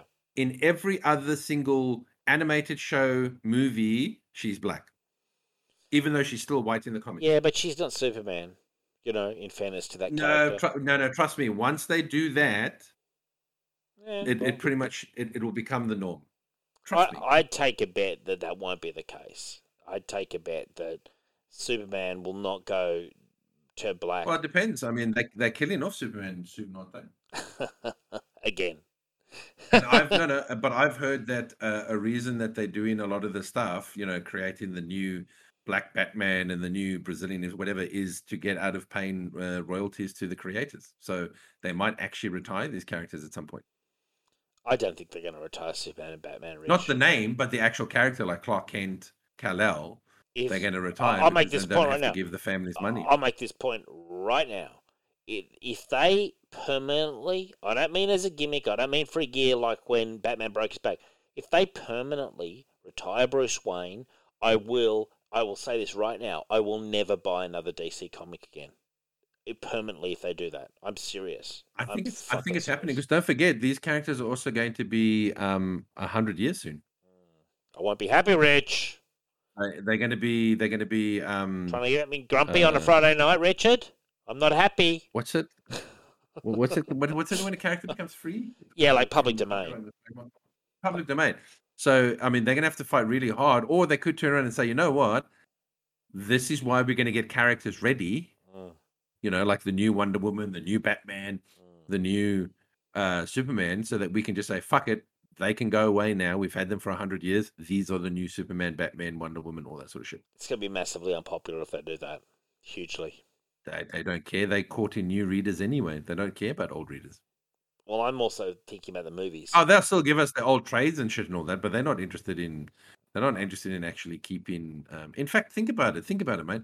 They're not making any money off the old readers with their new shit anyway. yeah, They'll know. just keep pumping out the old stuff to to keep them happy, get their money, yeah, yeah. and then um, they'll just keep trying to get that young reader in with new versions of the characters, They and then they get to have their they get to have their cake and eat it. Yeah, but but I don't like. I I don't really mind. Like you know, I don't mind Jon Kent, and I don't mind the new Bat Black Batman, whatever he's doing. But I just don't want Bruce Wayne to go away, and I don't want Clark Kent to go away. And I think it'd be they'd be fools. I think they'd be fools to do that permanently. Foolish. Like I think they will at some point, though. I, I reckon round about the hundred the hundred year mark when uh, public domain hits. So, like, I, that is my prediction. when was it? 1940. So around 2040. What are we in 2021? So you Hmm. got 19. And it's a long bet, Rich. A 19 year bet. Um, and I'll still be alive. Don't worry. We'll still be alive. We- will be the grumpy old men at the Muppets by then, literally. You know, hey, they're my favorite Muppets, so I'm fine with that. yeah.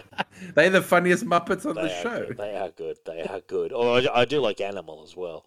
Um, yeah. Okay. Well, that's interesting. And, and you know what? I'd be very interested to get readers, oh sorry, listeners' feedback on that. So if you've got any feedback on that, please message the show, message um, signaldoom at gmail.com or message me directly on Facebook. Um, and yeah, I'll happily read that out because that's an interesting discussion point. I would have thought they'll have their Well, law- lawyers on it, you know, well enough not to turn them public domain. Um, but you know, Again, it's true, but it might be very hard or whatever. Or they might decide, you know what, we can't do much with these characters. If we try and change them, we always get the backlash. We always get, but we've got these new characters now who have no, yeah, like Luke Fox, you know, they you will be the name. Yeah, it, yeah, Luke Fox will be Batman, so there will still be Batman books. Mm. yeah, yeah. It's I just that it'll be a new Batman that they could do whatever they want with. what I think is more likely is they will have that character, but they'll also have the original Batman as well. That's what I think they'll do. I think they'll. I think that I think they'll, they'll do it, but I, I reckon that if the I don't know, I, I my prediction is Mm. the, the the characters will be like long in the tooth. They can make money off the old reprints with the old fans and stuff and all that, and then they can take all the new characters in whatever direction they want, Mm. and not have to worry about you know any backlash and crap from like people are going that's not Superman, that's not Batman, and blah blah blah, which you know inevitably always happens. And then I said, and maybe you know, as I said, we don't know the behind the scenes thing, but I mean, Mm. approaching the um uh the public domain, maybe it's harder than we think it is to. Well, isn't it out of the apparently public domain, I like don't know. when we say public? From my and and uh, I'm not a copyright lawyer, so please don't go out and base your career decisions on this. But my understanding is that what falls into public domain in like when was Superman created? 1939 in Action Comics, first appearance, I think. I think that was. I think that's right. Yes. I think that's right. Let's say, for argument's sake, let's say that's right. So on two, 2039, so 2039, um, what falls into public domain is just what's in that first issue of Superman. So that's the character that becomes public domain. That's my understanding of it. Like, so they're quite limited in that, like, you. The, the character that Yes, falls but in, but but again, but you lose all the Krypton and all that because that's in the first issue. Yeah, I, I don't you, yes, you get to keep the flying and the laser beam eyes. No, but I don't think he he, uh, he, he didn't fly. the freeze He- breath. He, jumps and shit. No, Like it's not no, all no, there. You lose, yeah, you lose all the. That's what I said. You lose Oh, the flying, you lose lose. Gotcha. the Yeah, yeah, the eye beams, you lose that sort of shit. But the whole planet Krypton exploding and him being sent as a baby, that's in the first issue. Yeah, but it's not the complete Superman. So it's not Jimmy and Lois. It's not Daily Planet. It's there's a But every year after that, that shit becomes public domain. does it? That's, that's my question. Does it or doesn't it? I don't know. Like I would imagine it does. right. So long work like that, so I would imagine every year, and then slowly you lose more and more of it to the public domain. yeah. So that's what I didn't understand. Again, I could be wrong. Hmm. Okay. That's my understanding of it. Okay. All right. Well, we, we know that um, with Conan, he's public domain everywhere but in the US. Um, so in the US, he's not public domain. But worldwide, he is, supposedly, anyway. Hmm. Anyway, we'll, we'll, we'll see. But not Conan. Well, that, hey, for all we know, Superman could become public domain in the rest of the world except for America. You might start getting these French and Dutch and Italian Superman running around. I'll have to be careful with the German Superman, remember, from uh, Oh, well, we already got the uh, German one. See, what's Uberman? Uberman. Yeah, was like Uberman or whatever. the, the guy who just re- Uberman, he, he, he really regrets being part of the Nazi regime. And then Russia can have their Superman back too. They can have the Red Sun. the Red Sun. Yeah, they're like they're, they're like finally. Yeah, can you imagine like the neo Nazis get a hold of it and they just go crazy? Oh yeah, it's public domain. We can do what we want. Um, yeah, so that's craziness. So breaking news, Rich, uh, Rogue Squadron, the Patty Jenkins Star Wars movie, has been moved off the production schedule. Um, I was actually looking Oh, forward to a Rogue Squadron movie. I wasn't. No, why? You, you you don't like Patty Jenkins? Is that why? No, because it probably wouldn't be the proper Rogue Squadron from Legends and all that with Wedge Antilles and all that. Sure. Uh, yeah, but I but I was down for it. I I, I thought a fighter pilot's kind of one. I, I hope they do a Tie Fighter series. That'd be cool. I'd watch a Tie Fighter series on Disney Plus. Will they ever give me my Tie think- Fighter series? I think what Disney need to do is just fucking stop and instead of just throwing everything at the wall, Yeah. start fucking making a plan. Okay, because not everything is going to work as a TV show or a movie. Doesn't mean that you can't like something might work. Like I'll be honest with you, uh, something like um, Rogue Squadron, Mm, I think would work far better as a TV show than a movie. I agree. I agree with you. you there. know so just start start sitting just just stop take a breath get Yeah. some smart people around the table and decide what sort of stories what sort of stuff you want to do what will work better as a tv show what will work better as a movie Mm. what will work better as a novel or a comic book or a game or whatever and just start sorting this fucking shit out Instead of just like spamming us with just announcements. and spamming then saying oh no no no change your mind change your mind change your mind like just just stop and think and then make announcements but they just make these announcements that just oh my God," and then like two year two years later they're like oh no no we're not doing that one anymore no no no we're not going to do that one anymore and it's like just yeah. sort your shit out that's all i'm asking Yeah, a bit, a bit of shit out. planning. Lay off the cocaine, put the crack pipe down, and uh, let's uh, let's let's make some sensible decisions. like think about this way they they had a really successful game in uh, uh, uh what was it called Force uh, Unleashed? jedi fallen order Oh yeah, Fallen Order. Yeah, yeah, yeah. have they capitalized on that Not really. Have they announced a sequel? Has a sequel come out? I mean, when did that game come out? Like, Oh yeah, on the specific ago? game. No, they. I don't believe they've announced a, announced one yet. No, I don't. but think that's so. my point. Like, you, you, what are you doing? They're, they're asleep at the wheel, man. Yeah. Good point, Rich. Strong point. And that's why I don't get excited for all these announcements and shit that they do because I'm just like, who cares? You're not gonna, who- who- you're gonna go through with it. You're gonna change it at some point. You know, like, you're Mm. gonna cancel it. Yeah. Well, it feels like that they they have like the hot director, and they signed them up for something and announce it when there's really not much behind it. Like it doesn't feel like Yeah, there, well- there was like a lot there. Well, well, now the rumor is is that they're going to be doing a Knights of the Old Republic movie. Okay. Right. But it's like, sort your shit out, man. Well, you would like that though, wouldn't you? The idea of it, at least. I would have liked it before Disney bought it, but anyway. Yeah, was, well, the execution is is where my concern is more than Like I like the concept of a Rogue Squadron thing, but like, what will they do with it is is another question. You know, I don't have like tons of faith in them, sort of thing. You know, my faith is quite small. Uh, I- you know, I just, I, I just, yeah, I just, my faith in them is is is relatively small, unfortunately. But also, you know what they need to do, which which I think is also a problem, is decide on what fucking era you want to mainly focus on. What era? So you mean like post Yeah. Return of the Jedi during Yes. whatever you call the wars? The You know, Wars. because here's my thing: like you did the you did those pre sequel movies, right? Mm.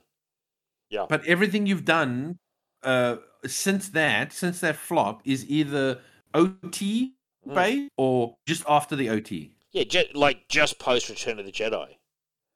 Yeah, but it's all in that OT period now. Yeah.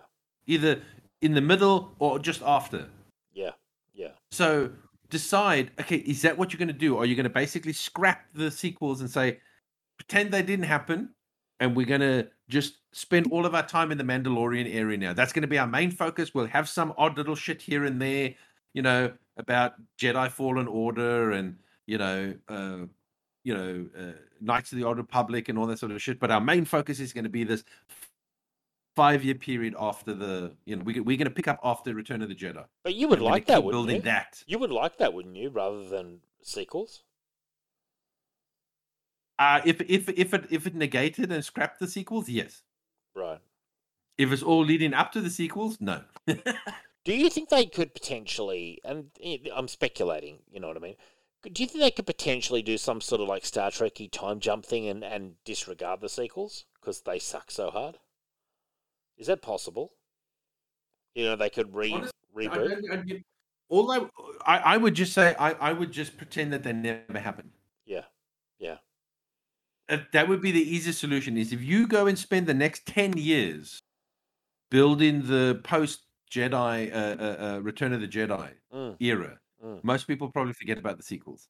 Because Yeah. don't forget, when the originals came out, how many comics and stuff came out uh, in that time frame between the movies? lots You know, Marvel Marvel had the the the the um the license. uh, the, the the the license, and they were pumping out comic shit. And George said none of this is canon, but they were pumping it out. There has not been really any comics of the sequels. Oh, that's a good point, actually. Yeah, because the because the, the the Star Wars comics that come out are currently between Empire Strikes Back and Return of the Jedi, I believe.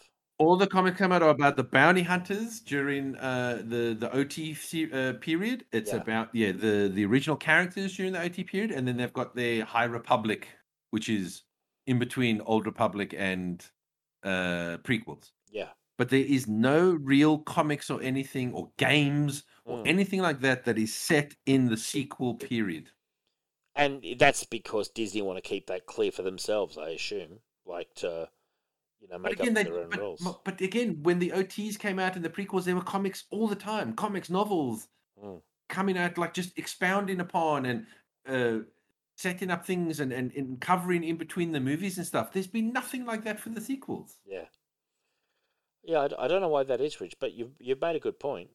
You made a very good point, a strong point. I think they're embarrassed about the sequels. They don't want to come out and say that we made a mistake, but I think they, I think they, you know, slowly, quietly behind the scenes, like just pretend it didn't happen. Yeah, yeah. Just keep focusing on the Mandalorian. Just That's keep, our money maker. That's where all the fucking money's coming from. Just we're gonna keep saying that period there. yeah. Well, I mean, that might make some sense, you know? I don't necessarily. Yeah, they, they, they've they sort of dug themselves a grave in not having a strong storyline um, in the sequel trilogy, and I don't know. It's it's it's the old. It's you know you put out a trilogy of movies. It's like the X Men movies at Fox. Like in the end, like they made some really good movies, but like the last couple were terrible, and you know especially Dark Phoenix, and sort of like imagine Disney hadn't bought Fox. Fox would have had to have rebooted, you know, to the X Men again if if because those movies were going nowhere. You know what I mean? Like they would have been forced to reboot it. Yeah. Um, Yeah. Of course. Yeah. Of course. yeah, so yeah, interesting point. But regardless, Rogue Squadron's off the schedule now. Richard, I want your honest, you know, give me your real feedback here. There's a report that Green Lantern HBO Max show has a tone similar to Watchmen. Um, it might have a Watchmen like tone, but the show's epic scope likely means a different kind of darkness from the previous HBO series, i.e., Watchmen. What's your view on this, Rich? You're the Green Lantern those guy. are two completely contradictory statements. Mm. Okay. So the tone is going to be the same as the Watchmen, but it's going to be a different kind of darkness from the Watchmen. What is what is it? Is it different or is it the, the same tone? What do you think about this whole Yeah, I'm not, not saying you're saying that, but if if you're going for the Watchmen, then I'm really not interested in your fucking Green Lantern show, honestly. Yeah. If you're going for a Watchmen tone, I really have no interest in your Green Lantern TV Yeah. show. That's what I'm saying. you've you've just got you've basically got very you're very sort of like uh, how can I say uh, suspicious of of what they're going for. Well, why would that be your reference? Yeah, I don't know. The fuck is it about. Watchmen that is like, wow, that may really be great for Green Lantern? What? Yeah. No, you know what's the perfect tone for Green Lantern that you should be aiming for? Lethal Weapon. Lethal Weapon. That's the tone you should be aiming for with your Green Lantern show. Wow, that's a that's a callback. Like a buddy cop. Well, it's a cop show. It's it- exactly it's a cop show. Mm, Yeah. mm. Uh, and you've got two odd couple, odd pair um, cops Yeah, who kind of forced to work together and then become friends. That's the tone. sure. Aim for the lethal weapon tone for the show. That's interesting. That's an interesting point. But instead, are they I look? I don't quite understand. Like, I, I didn't watch all that Watchmen show. I, I found it a bit boring. Um, but I, I, I saw nothing about it that made me think Green Lantern. No, what yeah, exactly the tone that they say in, in my mind when they say we're going to tone is dark, dreary. No one gives a shit. yeah, Hope is all gone. Like everyone's given up. I'm not interested in that. no, that's that's that's. I'm not interested in that either. That's that's that's not my cup. Everyone's a piece of shit. I'm not interested. no, but but that also doesn't seem like very Green Lantern-y anyway. Like I've read I've read a fair bit, tons of it, and I'm like I don't really ever get that sense from Green Lantern that it's like oh my god the world's a cesspool, you know. Yeah, um, exactly. When when I read Watchmen, when I watched Watchmen and all that, I never once turned around and said, "Wow, this is just like Green Lantern." yes. yeah, no, it's weird. It's it, it- it's an odd it's an odd comparison, and, and I don't quite understand it. Like maybe they're doing it meaning like you know how they're always saying, you know what, it'd be really cool a Star Wars show set around um like the inner layers of Coruscant, you know, like that kind of like bounty hunters, like the alien dark underbelly of the Star Wars universe. Maybe they believe that in, in like the interstellar dark side of the DC sort of thing, like the crime and the corruption. Just say that. Just say we're going for a, you know, a seedy galaxy where Mm. you know uh, Green Lanterns have to try and bring order and hope or something back. Yeah. To like a a, a, a, galaxy that's given up or you know faces too much crime. But I mean, I don't understand the don't. Mm. I just don't get that because the problem is is that like the Watchmen themselves are shit people as well. Well, they're flawed. You know, comedian. like let's be honest, com- the comedian's a piece of shit. I love the comedian Richard. You know that. Yeah, you haven't. Yeah, but he's a rapist. Okay, he did rape. He did. Yeah, He's- possible. He's a murderer. He's a rapist. He's a piece of shit. Like, but I'm just saying, like, no one there is like this, like, stand-up person that you would look to, uh, Nite Owl. like. Nite Owl. Nite Owl's pretty stand up. Yeah, but even himself, he, you know, he he gave up and got fat, and yeah. you know, looks in his apartment with his glasses, Ro- getting Rorschach. fat and, and Rorschach? stuff like. Rorschach. Oh, he's no, Rorschach crazy. is fucked in the head, man. Come he on. is pretty crazy. He, but he does have morals. He means well. He means well, but he he goes too far. What about Silk Spectre? She's okay. I don't know. She's. I I kind of feel like she only really cared about the the fame Yeah, and the attention. yeah. They're, they're all flawed. They're basically all flawed. Yeah, but that's my point. Like, I don't want. I'm not looking for Green Lanterns to be like that. I'm not looking No. for a. I'm not looking for like three thousand six hundred Green Lanterns to Mm, all be flawed and pieces of shit and and corrupt and yeah. all that sort of stuff. The reason you get the ring Yeah. is because you are, and that's why it's a case like say uh, Sinestro is rare. Yeah, yeah, yeah.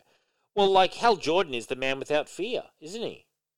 You know. Well, they're all without fear. That's, that's what makes you agree. yeah, but but like the reason the ring found him was because he had the qualities to be Green Lantern. Am I right? That's what I thought, anyway. Well, yeah, okay. Look, Geoff Johns did retcon it a little bit, um, whereas the original was that you, yeah, you had no fear, Mm. and of course Geoff Johns was like, "Well, that's stupid," you know, Mm. because there's no such thing as someone without fear. So he said a Green Lantern is chosen because they have the ability to overcome great fear. Yeah. Like Yeah. they are the people who don't shy from fear. But he still he still had those qualities, is what I'm saying. Those admirable Correct. No, qualities. no, that's yeah, yeah, yeah. They, they just changed the wording of the qualities, but yes, he's someone who doesn't give in to fear. Right. He overcomes fear. He he wins against fear and all that. And again, that's not the type of person that I feel like uh, uh, a bunch of people chosen to be Green Lantern would be like all these seedy, corrupt, Yeah. you know, shitty uh, cops around the galaxy kind of thing. As I said, I just I don't know. It's just it's a really odd. Um, it it's a, it's an odd reference. It's Yeah. an odd reference. That's all I can say. It's, I- just, it's really odd. I hope it's also a wrong reference. You know what I mean? I, I'm hoping it's it's bullshit. Yeah, I could. I hope he's just talking shit, pulling crap out of his ass. Maybe that's the only other sh- uh, reference he has. Maybe he's like, I don't really watch a lot of yeah. superhero stuff. I'm just going to say uh, Watchmen. I really enjoyed Watchmen. I'm going to say it's got that tone. Well, and uh, to a lot of people who are just very, very casual comic booky, they do know Watchmen, you know, and they know it's well regarded. You, you, you know, like it's Yeah, always possible. Yeah. I'm just I'm just putting that there as an idea. Now, another former Peter Parker actor says he wasn't invited to reprise his role in Spider-Man: No Way Home. This time, it's Nicholas Hammond, who played Parker in the 1977 TV series The Amazing Spider-Man, the telemovies. These were huge to me as a little kid, Rich. I saw both of these and and I it it did exactly what Stan Lee was hoping. I got so invested in them, and everyone was like, "They're so shit." And I'm sure if I watched them now, they would be laughable. But as a little kid, like five, six, I I thought these things were amazing. I was a Spider-Man convert from you know, and I was small. Uh, have you seen them? Are you familiar with it? Yeah, yeah, yeah, yeah. I saw. I saw them uh, uh, when I was a little bit older. So Yeah. they did look a little bit goofy, but they did remind me a little bit of like the, um, you know, like the Adam West Yeah, I mean, um, like you know uh, silliness and all that. But you know what sucks is that like he doesn't have to come back as a, a Spider Man, but I mean, yeah, they could give him a cameo in it, or Yeah, they yeah, could give him a a small part of a character or something. They like could that. Toss this guy a bone. Like there were little kids in the late seventies and early eighties who adored them. Do you know what I mean? And they were designed for young Mm. audiences, and you know we thought it was fantastic, and it introduced us to the. It really made Spider Man for us seem real. You know what I mean? Like I remember being a little Wasn't kid he in? He was in. um I don't know what else he was in. I, I only know name. uh, the the- fucking the, the the the Julie Andrews. What's it? Um, Sound of Music. Was he in the Sound of Music I- as a kid? I don't know the. I don't know if he was in the Sound of Music. Yeah, no idea. Um, I'm not sure. I thought that. he. wa- I thought. I don't know why. I thought. I thought he was. Christopher Plummer I know was, he was in. Spider Man. No, no. Christopher Plummer was the the dad in all that, but I could have sworn Nicholas Hammond was in. Well, Um, the answer to that question, I, I, I don't know. But I, I do think it's a shame that they're sort of running away, you know, and, and, and not throwing the guy a, a bone. You know, like like Bruce Campbell always got those roles. him a- make him just a, like a reporter or something at the Daily Bugle, or you know, make him like a Shield agent or something. Just like, just have him have a fucking cameo, man. Totally agree. Totally agree. Um, but you know, and especially if there's going to be all this Spider-Man. I, I've got a question. Do you think there's any chance they might do the clone saga and have like yeah, Tobey Maguire playing sort of a clone or something like that? You know, No. I guess a clone has to look the same, doesn't they? Yeah. Or similar. You know. Well, unless, unless you Star Wars, in which case you do um, uh, female versions of Jango Fett. What? what? Uh, apparently, in the the latest Star Wars animated show, I think it's called The Bad Batch. yes, yes. There's a there's a girl in the show called uh, uh, Omega, Uh-huh. Omega, Omega, and she is a female clone. Right. I actually I did not realize they even had those. Okay. Yeah. Yeah. Like I mean, from of Jango, yeah. and then she's Yeah, yeah, yeah. It's the Jango genes, but um, came out as a girl. Well, well, I, I mean, I don't know what to say to that other than I guess it's the future and they can do shit with technology. Um, I guess is how they get around that. Uh, now, David Chase. I mean, I don't, I don't know why you, why the scientists would do that, but sure, I guess they could if they wanted to. Well, I mean, I'm just, I'm, I'm speculating. Like, I assume they just wanted a bit of representation on the show. I'm sure, and Oh um, yes, of course, of course, it's for that. that's how they worked around it. Like, but yeah, that is interesting. Uh, now, David Chase, the creator of The Sopranos, has finally revealed Tony Soprano's fate in the Sopranos se- uh, series finale, um, and where, where the t- uh, 2007 series finale left viewers wondering what happened to Tony in that diner. Have you watched The Sopranos, Rich? Uh, couldn't give two shits. Really? Wow. Crime, not your cup of tea, is don't watch Sopranos. Don't watch Breaking Bad. I love Breaking Don't Bad. watch any of that shit. Why? High quality TV, Rich. I'm just, I'm not attracted to the criminal life. Oh, Breaking Bad has a lot more than just the criminal life in it, though. I will say that. Mm, he's a criminal who becomes like a drug lord, doesn't he? Yeah, but there's a lot that's going on in that show. I've watched four seasons. There's, there's a lot of stuff in that show, Again, I'm I'm not interested in a teacher's slide into but it's not just him. It, there's, crime there's, and becoming a crime lord. but there's all this. Uh, there's all this. You're missing out, man. There's all this interpersonal stuff, man. That's really interesting. Again, I mate, I don't like watching shows about sleazy people. I just couldn't give two yeah, but, shits but about they're, watching they're, they're, sleazy they're, fuckers they're not all sleazy. entertain me. They're not all sleazy though. When you watch the show, like there's, it's it's more complicated than that, man. I'm telling you. It's right. Sorry, eighty percent of the people on the show are sleazy. Sorry, I didn't mean to include the twenty percent that's not. Well, I'm just saying there is yeah, there's there's there's a lot of human drama in Breaking Bad. Oh, that's the whole point of it. Because at the end of the day, like even these criminals, Richard, like uh, we hate to admit it, but and I hate to admit it as a Judge Dredd fan, but like even they are, are human beings and have you know flaws and uh, capacity for goodness inside them and stuff like that. Even they have you know made compromises to get to where they are. Like I will say this, I've not watched Sopranos, um, but he made a good point. He was saying all these people who always talk about how bad Tony Soprano is and how he deserved to get his ending. He said, "You guys watched him for X many seasons. Don't tell me that in some way you don't love him as well." You know, um, and I think he made a good point when he said that. Like, uh, it's fair enough for you, Rich. I mean, you've flat out like, well, you know, you're not interested, but. For those who have watched Tony Soprano and celebrated his exploits over X many years, don't try to make out like you're not at some point invested in his in his in his world you know like he is a criminal Oh yeah, I- I- if you're watching that for however what I don't know how many seasons it went for. Was it like six or seven or something like that yeah whatever many seasons it went for? I mean, yeah. I mean, if you're watching that going, oh yeah, I watched that to see him get his comeuppance at the end. I'm like, well, then you're a fucking idiot. yeah but uh, but yeah i'm sure that yeah there's more to it than that but anyway i i haven't watched sopranos but i do want to watch it on hbo max and apparently it's had a massive spike in viewership since they put out the prequel uh the many saints of newark um, they put out the prequel with his son playing him, a young him, like James Gandolfini's son. Um, so yeah, interesting, interesting times. Now, Richard, I wanted to get your take. Uh, Big Bird has finally got the COVID vaccine. He announced the news on Twitter as kids as kids aged five and older become eligible for the vaccine. Rich, we often know you as you know you you took your time to get the vaccine. Where are you on Big Bird? Big Bird can fuck off.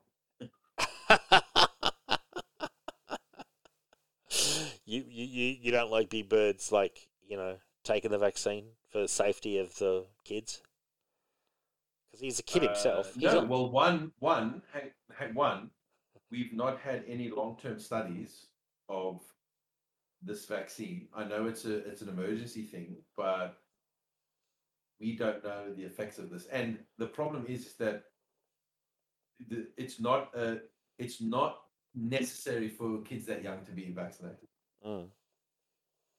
Uh, complications with kids with the with COVID with the coronavirus is like zero point zero zero zero three percent or something like that. Like it's not worth jabbing all these kids to then find out five ten years later that uh, it's caused problems or it's caused like harm that we didn't see coming. Sure. Um, I mean, if, if children were dying, you know, like in record numbers and like it was really affecting kids, then I would say, sure, it's an Mm. emergency. We've got to think of the now. But the kids are the least at danger with this thing. So What about the fact though the kids do get vaccines for stuff all the time? Like they have vaccines for polio and. But that's stuff that we've yeah, but that's stuff that we've tested and Sure. we've got long term data on it. Right, I just want to get your view because I knew, I knew that you were. I know you got double vax, but you, you, you were certainly more hesitant than me. I was like, just give it to me. I don't care.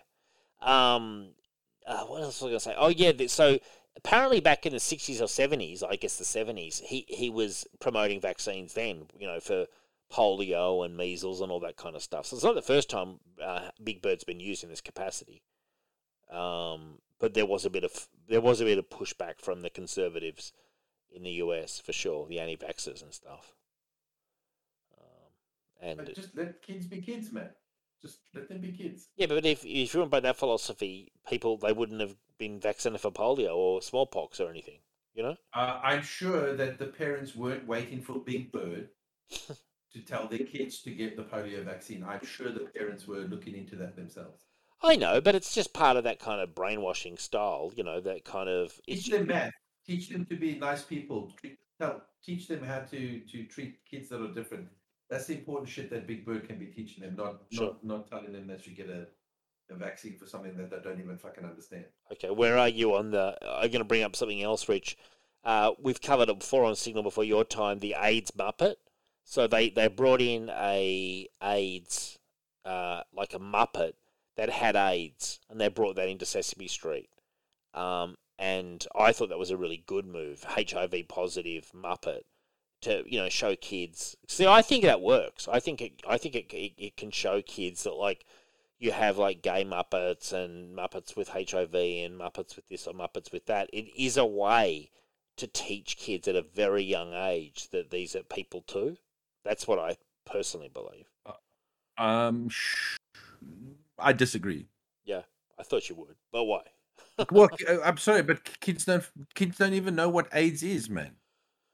But, but that's The teaching kids don't, I, don't I don't even think AIDS was is, again was AIDS massive in in in young kids. I mean, unless they were born from from their from their their, Yeah, their, their parents it's or something like happened. that. Were kids happened. ge- getting AIDS at like a an epidemic rate? I don't know, but it's it, it, it's a way to sort of teach them that there's this virus called HIV. You know, people can potentially have it, like they're not monsters for having it, kind of thing. That kind of stuff, you know. Like Uh, again, I, I I'm more about teaching kids about stuff that they understand and things that are a bit more uh, uh relevant to Sure. their lives and and stuff that they're dealing with. It's mostly adults that are dealing with HIV and AIDS. sure. Kids are not. So I just don't. You know, maybe maybe get a Muppet on there that that deals with like kids that have certain conditions that most kids have. like autism or something, like teach- autism or something yeah, like that. teach the kids about treating those kids Yeah, who they'll see more often and have more dealings with Mm. don't the, again just i just i think that a lot of the shit is just for clicks. it's, it's it's all for like political crap and all that sort of shit and yeah. like and, and stuff like kids there's no need for a kid to know what aids is it's not relevant to them at that age whatsoever yeah, I, I guess the Sesame Street age two is pretty much almost pre preschool or preschool age. Like it's very young. yeah but even if it's two three four five years old it's, what why. Just let them be kids stop teaching them about the oh my god this is what aids is and this is what it does to people it's like why This is what the crack academic is, kids. Sweeping. Yeah, this is how they die. This is how they'll look once you get AIDS, and you know you'll you can't. And it's like, why are you scaring kids? That it's not. They don't need to know that. They can wait till they're older. In Don't touch and crack. Don't touch, don't do needles. Don't do heroin, kids. The kids are like, You know, what the yeah, fuck? like once a kid's maybe like 12, 13. Oh no, I I, I believe these days from seven upwards they should be hearing that kind of stuff. I think kids these days are switching on pretty early, man. I, I honestly believe from seven or eight Well, they need to be y- saying say no to drugs. I don't know. I, I I agree that probably kids are getting a warped sense of the world because they're on the iPad from like fucking five Mm, yeah, and, and watching all these random stupid YouTube videos and weird shit. That's probably what's warping them. But I mean, that's really up to adults to really keep their kids off that crap until they're a bit older. I like it, Rich. Uncle Rich comes in. You know, banning the No, iPad. I'm a, I'm an advocate of let kids be kids, man. Just Sure. let kids be kids. Teach them things that are relevant to them at their age and stuff that they are going through, and maybe the type of like you know um like if you see a kid with cancer or something like that Sure. you know because they're Yeah. bald or something like that that's stuff that's relevant to them because they will see that Sure, hear you, man. no kid is going to probably have any really dealings with uh, a, a, a, kid with HIV or something like that because again They if, could if have, but it's- but it's- they're generally in the they hospital from the day they're born It's true. It's true. Um, okay, now you've got a thing here about Michael Myers. What's happening with Michael Myers? He's being accused of something. he's a homophobe He's not just a mass murderer. He's now a homophobe as well. Well, no this is a no no too no worse worse, Worse. worse than his mass murdering of innocents. yeah he's, he's not just a mass murderer but worse he's a homophobe now because he killed a gay couple in the most recent movie, he did. and that is he. That was the worst thing he's ever done. He did. And I've seen the movie, and I do run a very pro LGBT podcast. But I will say this for Michael Myers I didn't see it as targeting them just because they were gay. Uh, He, he's also targeted a lot of straight women in his time. and Straight couples. women, straight men, Heterosexual couple like lesbians. well yeah he's he's he's I'm sometimes sure in the earlier movies he killed a couple of lesbians. He must have. I don't know about I, I can't think of it off the top of my head, but he's definitely killed couples dating back to the first movie. Um, so him killing couples is is in keeping with his Well, know- here's my thought: if he was going around killing like straight people, right, Mm. and then he came across this gay couple, and he was like, "Oh fuck, I'm not touching that." yeah Wouldn't that make him a homophobe? yeah. I think this is a how big a scandal not- was this, Rich? not Was this, touching them. was this was this a big scandal, Rich, or was this like one of those blink and you miss? it Uh, it was. It was it, I, I believe it was trending a little bit on, on Twitter, and there were some people writing some articles about it and all that. So it, it, you know, it made a bit of a splash. Wow. Um, that is funny. Now you've got some news on the Wicked casting. What's going on? Yeah. So funny enough, remember how we just randomly brought up Wicked because I think we were just talking about musicals, Yes, and I was very much. and then I was saying how Ariana. Grande was cast in the show, love, and who I uh, we were using that. I think we were talking about careful what you wish for. Anyway, yes. just happened to be looking up some news and all that, and then I came across a story which I thought was really funny. That um, uh, there, there's a petition. Um, uh, wha- what's those things called? Um, Internet change.org or some crap, whatever, whatever it is, where 43 over 43,000 people have signed this petition, right? Mm. And the petition is to not cast James Corden in the movie. He is annoying. He was in Cinderella recently, and he was fucking annoying. Like Well, he was in that. He's got his own show, and I believe he was in that horrendous uh, uh, Cats, yeah. movie adaptation that they did. But anyway, I just thought it was hilarious that there's a petition to keep James Corden out. Yeah, well, I mean, I'm not going to sign it, but I do agree with the with the concept. Keep him out, please. He he is fucking annoying. He, he, he is an annoying little guy. Uh, Yeah. You know, or when I say little, he's short, but he's quite round. Yeah. Um, yeah, no, please. Now, Black Panther Wakanda Forever has temporarily shut down production while Letitia Wright, uh, you know, as an anti vaxxer, recovers from an onset injury. Um, gee, the internet's turned on her, Rich, in recent days. Shuri. Can I Um, can I just say, I, I think um, that that term anti-vaxxer gets thrown around way too easily. I knew you'd put me up on it, Rich. But that's because you almost are one, Richard. You're, you're, you're, you aren't quite one, but you're almost one. No, I'm anti-mandate. I'm pro-choice. Jesus. Okay. Remember, people love to say they're pro-choice, pro-choice. You know, abortion, pro-choice. But apparently, if you don't want a, a, a needle in your arm, they're like, no, no choice, no choice. I like, I thought you were pro-choice. I knew that um, you would react to this storyline when I said anti. an anti. Look, to be fair, an anti-vax is someone who says, I don't believe in it. No one should take it. Yeah. You know, all that sort of stuff. If someone just says, look, I don't want to take it. Mm. I don't. I'm not comfortable taking it. That's not an anti-vaxxer to me. That's just someone that doesn't want a the injection. You know, maybe they'll change their mind at some point, but right now they just don't yeah. uh, feel comfortable getting it. But the, everyone gets labeled an anti-vaxxer for like, you know, for just not wanting to get a vaccine. Like it's just it's so weird. Yeah, but the I mean, argument is that if that if someone doesn't get a flu vaccine, are they an anti-vaxxer? but the argument is that if they come to the set and aren't vaccinated, they could spread it on the set. That's the that's the concern. Who? The vaccinated people. Well, you can still catch it if you're vaccinated. You still Well, can catch it. apparently the people that are catching it now are all the vaccinated people. So tell me, does the vaccine work? Well, from my understanding, the actual in the states, the higher proportion of people catching COVID are the unvaccinated in Texas. So apparently, Well, all the celebrities, all the celebrities that are catching the vaccine now, well, there's been quite a few. They all been double vaccinated. Probably some of them even be triple vaccinated. but you you can still catch it. It just lessens the symptoms, uh, basically. Yeah. So my point is, okay, so okay, so whether you are vaccinated or not, you Mm. can get COVID, right? It's a lot more serious if you're not vaccinated, though. Uh, That's For what the research, you, that's what the research. Not for the person who's vaccinated. What do you mean? No, yeah, yeah. i- It's i- her. It's her choice that if she gets it, uh-huh. she's going to have the most severe. Oh right, yeah, I see what you're saying. Yeah, yeah, yeah, yeah. If you get, because here's the thing: two vaccinated people can still give each other COVID. Mm, can they? I don't know. Yes, Okay, all right. Well, I don't know. you will just if you do get it, you Mm, will just. In fact, they say now the super spreaders are the vaccinated people. mm. I don't know, Rich. So yeah, my point but- is, it's just it's people's choice, man. Like it's it's your choice. If you you're gonna get COVID at some point, probably. Mm. You see now all the people that are that are vaccinated getting the Yeah, but but if I got it from get if I got it, fr- let's you're vaccinated. Let's say we had lunch next week, and I got it off you. I, I think I'd probably get a lesser version of it because you've got a lesser version of it because you're vaccinated. no, you'll get no, you'll get a lesser version regardless. Right. Okay. That's the whole point of the vaccine. Well, I don't know. vaccine is to, I, to I, I'm, I'm a fan of no jab, no job. That's me. But you're the opposite, aren't you?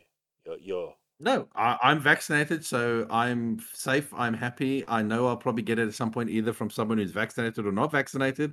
I'm going to get it at some point. I'm the. I've got the vaccine to reduce yeah. my symptoms, or to even probably maybe only have it for a day or two. Yeah. You know, that's the whole point of it. So I don't really give a fuck what other people are doing. I'm not. That would be like me living my life going, "Oh my god, do you have the flu? Stay away from me. Oh my god, do you have the flu? Stay away from me because I don't want to get the flu." Mm. But I'm going to get the flu at some point. Yeah, yeah. No, fair enough. Fair enough. Fair, fair, fair point and fair point for discussion. But um, I don't and know. by the way, I work in retail, and I have I that point of view. By the way, no, I know. I don't work in even a office or closer from people. I work every day face to face with people, and I don't care if they're vaccinated. No, I know you are on the front lines for sure. Whereas I'm, I work from home, um, and I really only go out for tennis and to do a bit of shopping. Um, you know, I'm I'm pretty much staying at home uh, or for exercise just in general. But yeah, you you are out there on the front line and and have been throughout the whole pandemic, so it's a lot tougher for you. Um, the sentence Zack Snyder is the blueprint is trending across social media. Um, with the director's fans declaring he paved the way for Western myth in a superhero genre. Um, and also, wow, what are they smoking? I wouldn't mind some of that. yeah, well, uh, it all started because the Eternals director, I believe, said it as well. She said that Zack Snyder Yeah, was. well, she's an idiot. Yeah, re- re- read what she said, and then other people can maybe agree with me that she's an idiot. What did she actually say? Um, oh yeah, okay. So I've got Oh. I've got it here. Sorry, I didn't realize I actually had the news here. Um, she stated, "Of all the modern interpretations of Superman, this is Zack Snyder's with Man of Steel, which inspired me the most because he approached the, this myth in a very authentic and very real way. I remember thinking it was Superman by Terrence Malick when I saw it on the trailer. This film left a strong impression on me."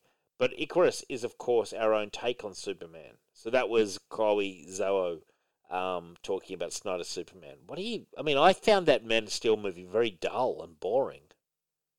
I'll from the fun- reiterate, she's an idiot. So just point blank, basically. Yeah. Fair enough. Zack Snyder has literally given us probably the. I would much rather watch. um What's that guy's name? Brendan Ralph. Yeah, yeah, yeah. Brandon Routh? Brandon Routh. I would yes. much rather watch his Superman, uh, a, a trilogy of his Superman than um than Zack Snyder's. Yeah, yeah, but me too, probably. Yeah. Um. Yeah, that was that was boring. And I'm not even a big fan of the Brandon Routh one, but I would much rather watch his one than Yeah. than Zack Snyder's one. Fair enough, man. Fair enough. Um, yeah, I think I think like she's she's full of it. I think she, I, I think he did do a good a good job with Watchmen. I, I really thought he did a good job with Watchmen personally. Again, Zack Snyder is very good at adapting graphic novels. I will give him I will give him that. Yeah, If it's Watchmen, if it's 300, You know, he is very, very good at adapting a graphic novel and getting the panel to screen. That's it. He's not good at making his own stuff. No, I tend to agree with you there, Rich. And the problem is he thinks he is, you know. yes. Oh God, yes. Well, I mean, it started with that sucker punch. My Yeah. God, beautiful movie, but terrible movie. Yeah, yeah, yeah. Agreed. I totally agree. Like visually beautiful, man. That visually and like the choreography and the fight scenes and the cinematography, it's fucking beautiful. But it's an awful movie. Yeah. No, I agree. It's an inco- it's an incoherent mess.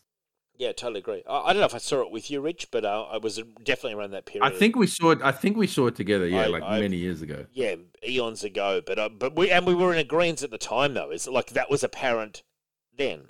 You know, like it wasn't like it was. We saw that and we're like, okay, so Zack Snyder can't write his own material. like, yeah, for sure. Again, and he's proven that time and time again. Like Yeah. he can give him a good adaptation, man. Give him like like seriously, you should have just given him the Dark Knight Returns to make. yeah, yeah, and he would have and he would have done that graphic novel panel for panel page for page and and would have looked like and felt like the the the comic book come to life mm, totally agree. but he's just not really good at crafting his own his own building blocks and his own worlds and all that because i just he's too focused on the shot Yeah, he's too focused on what does it look like yeah. No, you're right. does It's it very- look good have i got the shot right it's like but you but your story makes no sense man very much a visual director. Um, Mm. you know, and, and in the most simplistic way possible, almost. Uh, now, President. but that's not a bad thing you could be the guy yeah. that brings the comic books to life the Yeah. the graphic novels yeah, Uh, You should have just brought graphic novels to life your whole career, and you probably would have made a very fucking successful uh, career out of that. Mm, definitely. Uh, President Yosuke Matsuda said that Marvel's Avengers, uh, this is the video game, was an ambitious games as service release that overcame many obstacles, including the transition of working from home. However, it was not as successful as the company would have liked. Mm, Okay, well, Uh, I don't think it was anywhere close to as successful. I don't even think it was even close to what you would have liked. yeah. Did it break even? Maybe, just. I know it's lost money, man. It's lost money. Then it's definitely not as uh, successful as they would have liked. I mean, for Christ's sake, it's part of the. Um, uh, probably they needed Microsoft money just to even get some money back to put it on Games Pass. For Christ's sake, yeah, I know, I know, and that's always a, a bad sign. and I haven't touched it, even though it's technically for free. Yeah, me either. Me either. I haven't even. I haven't touched it. I'm like, I'm not interested in your piece of shit. Oh, by the way, Rich, something we should do over the next couple of weeks is play a bit of Back 4 Blood on um, Xbox. Yes, I've down, yes, I've, that downloaded it. Downloaded, man. ready to go. I've downloaded it. Okay. Uh, some news on Batman. Robert Pattinson delivers a raw, intense portrayal of Batman as a disillusioned, desperate vi- vigilante, awakened by the realization that the anger consuming him makes him no better than the ruthless serial killer he's hunting. Jesus Christ! Like Batman's as bad as a serial killer now. Like this is bullshit, man. Like this is taking it too far. You know This, the, the, this is my take. what, what was your take? Falling, falling asleep. like, but it's All this shit that they keep talking just puts me to sleep. It's such fucking jargon actor yeah, Hollywood speak that I just go. yeah, it is. It is. Sorry, you were talking. You were talking. Sorry. it- he's like, it's just so dark. It's so goddamn dark.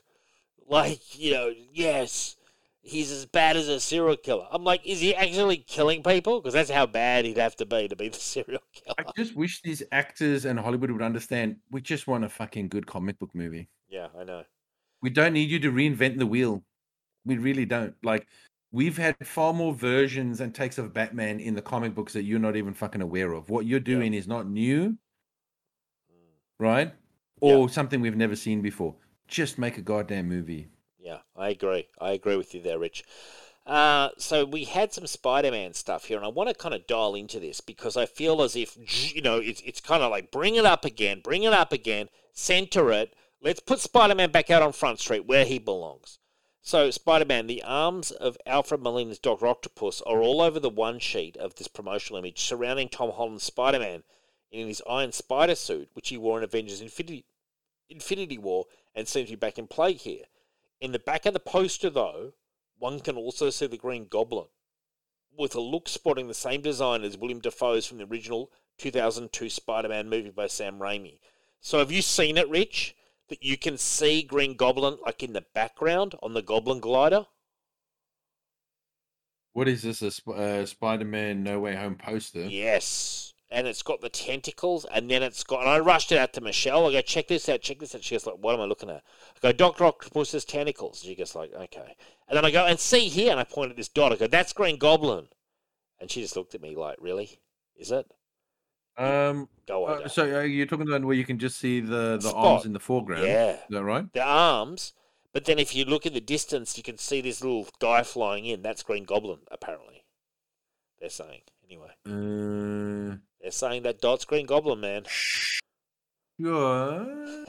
yeah, yeah, yeah. It's Green Goblin, I'm sure. But the thing is, it's so small. How can you tell that it looks exactly like the William Maybe- Dafoe one? Maybe some heroes I out mean, there have got. It like, probably is going to look like the William Dafoe one because obviously they're using the Doc Ock from that universe. Yeah, exactly.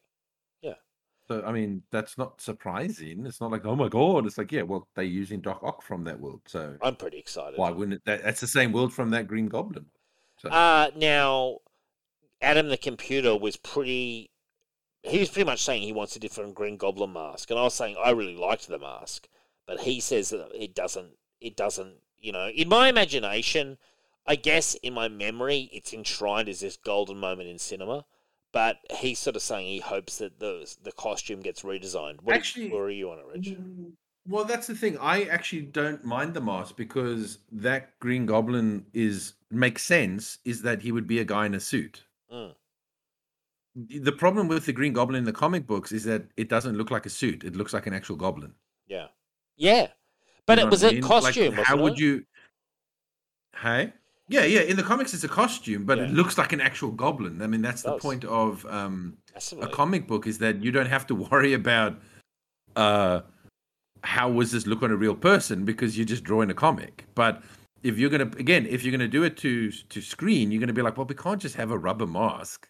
Mm. It's gonna look a bit weird. This guy in like a you know a onesie, you know. um thing with like the pixie boots and you know what I mean. It's going to be like it looked that- pretty that's not what cool. probably. I'd love to see it. I'd love Yeah, to see it. Again, it looks cool in the comic books and it looks good in the animated shows and all that, but it is going to look a bit odd Yeah.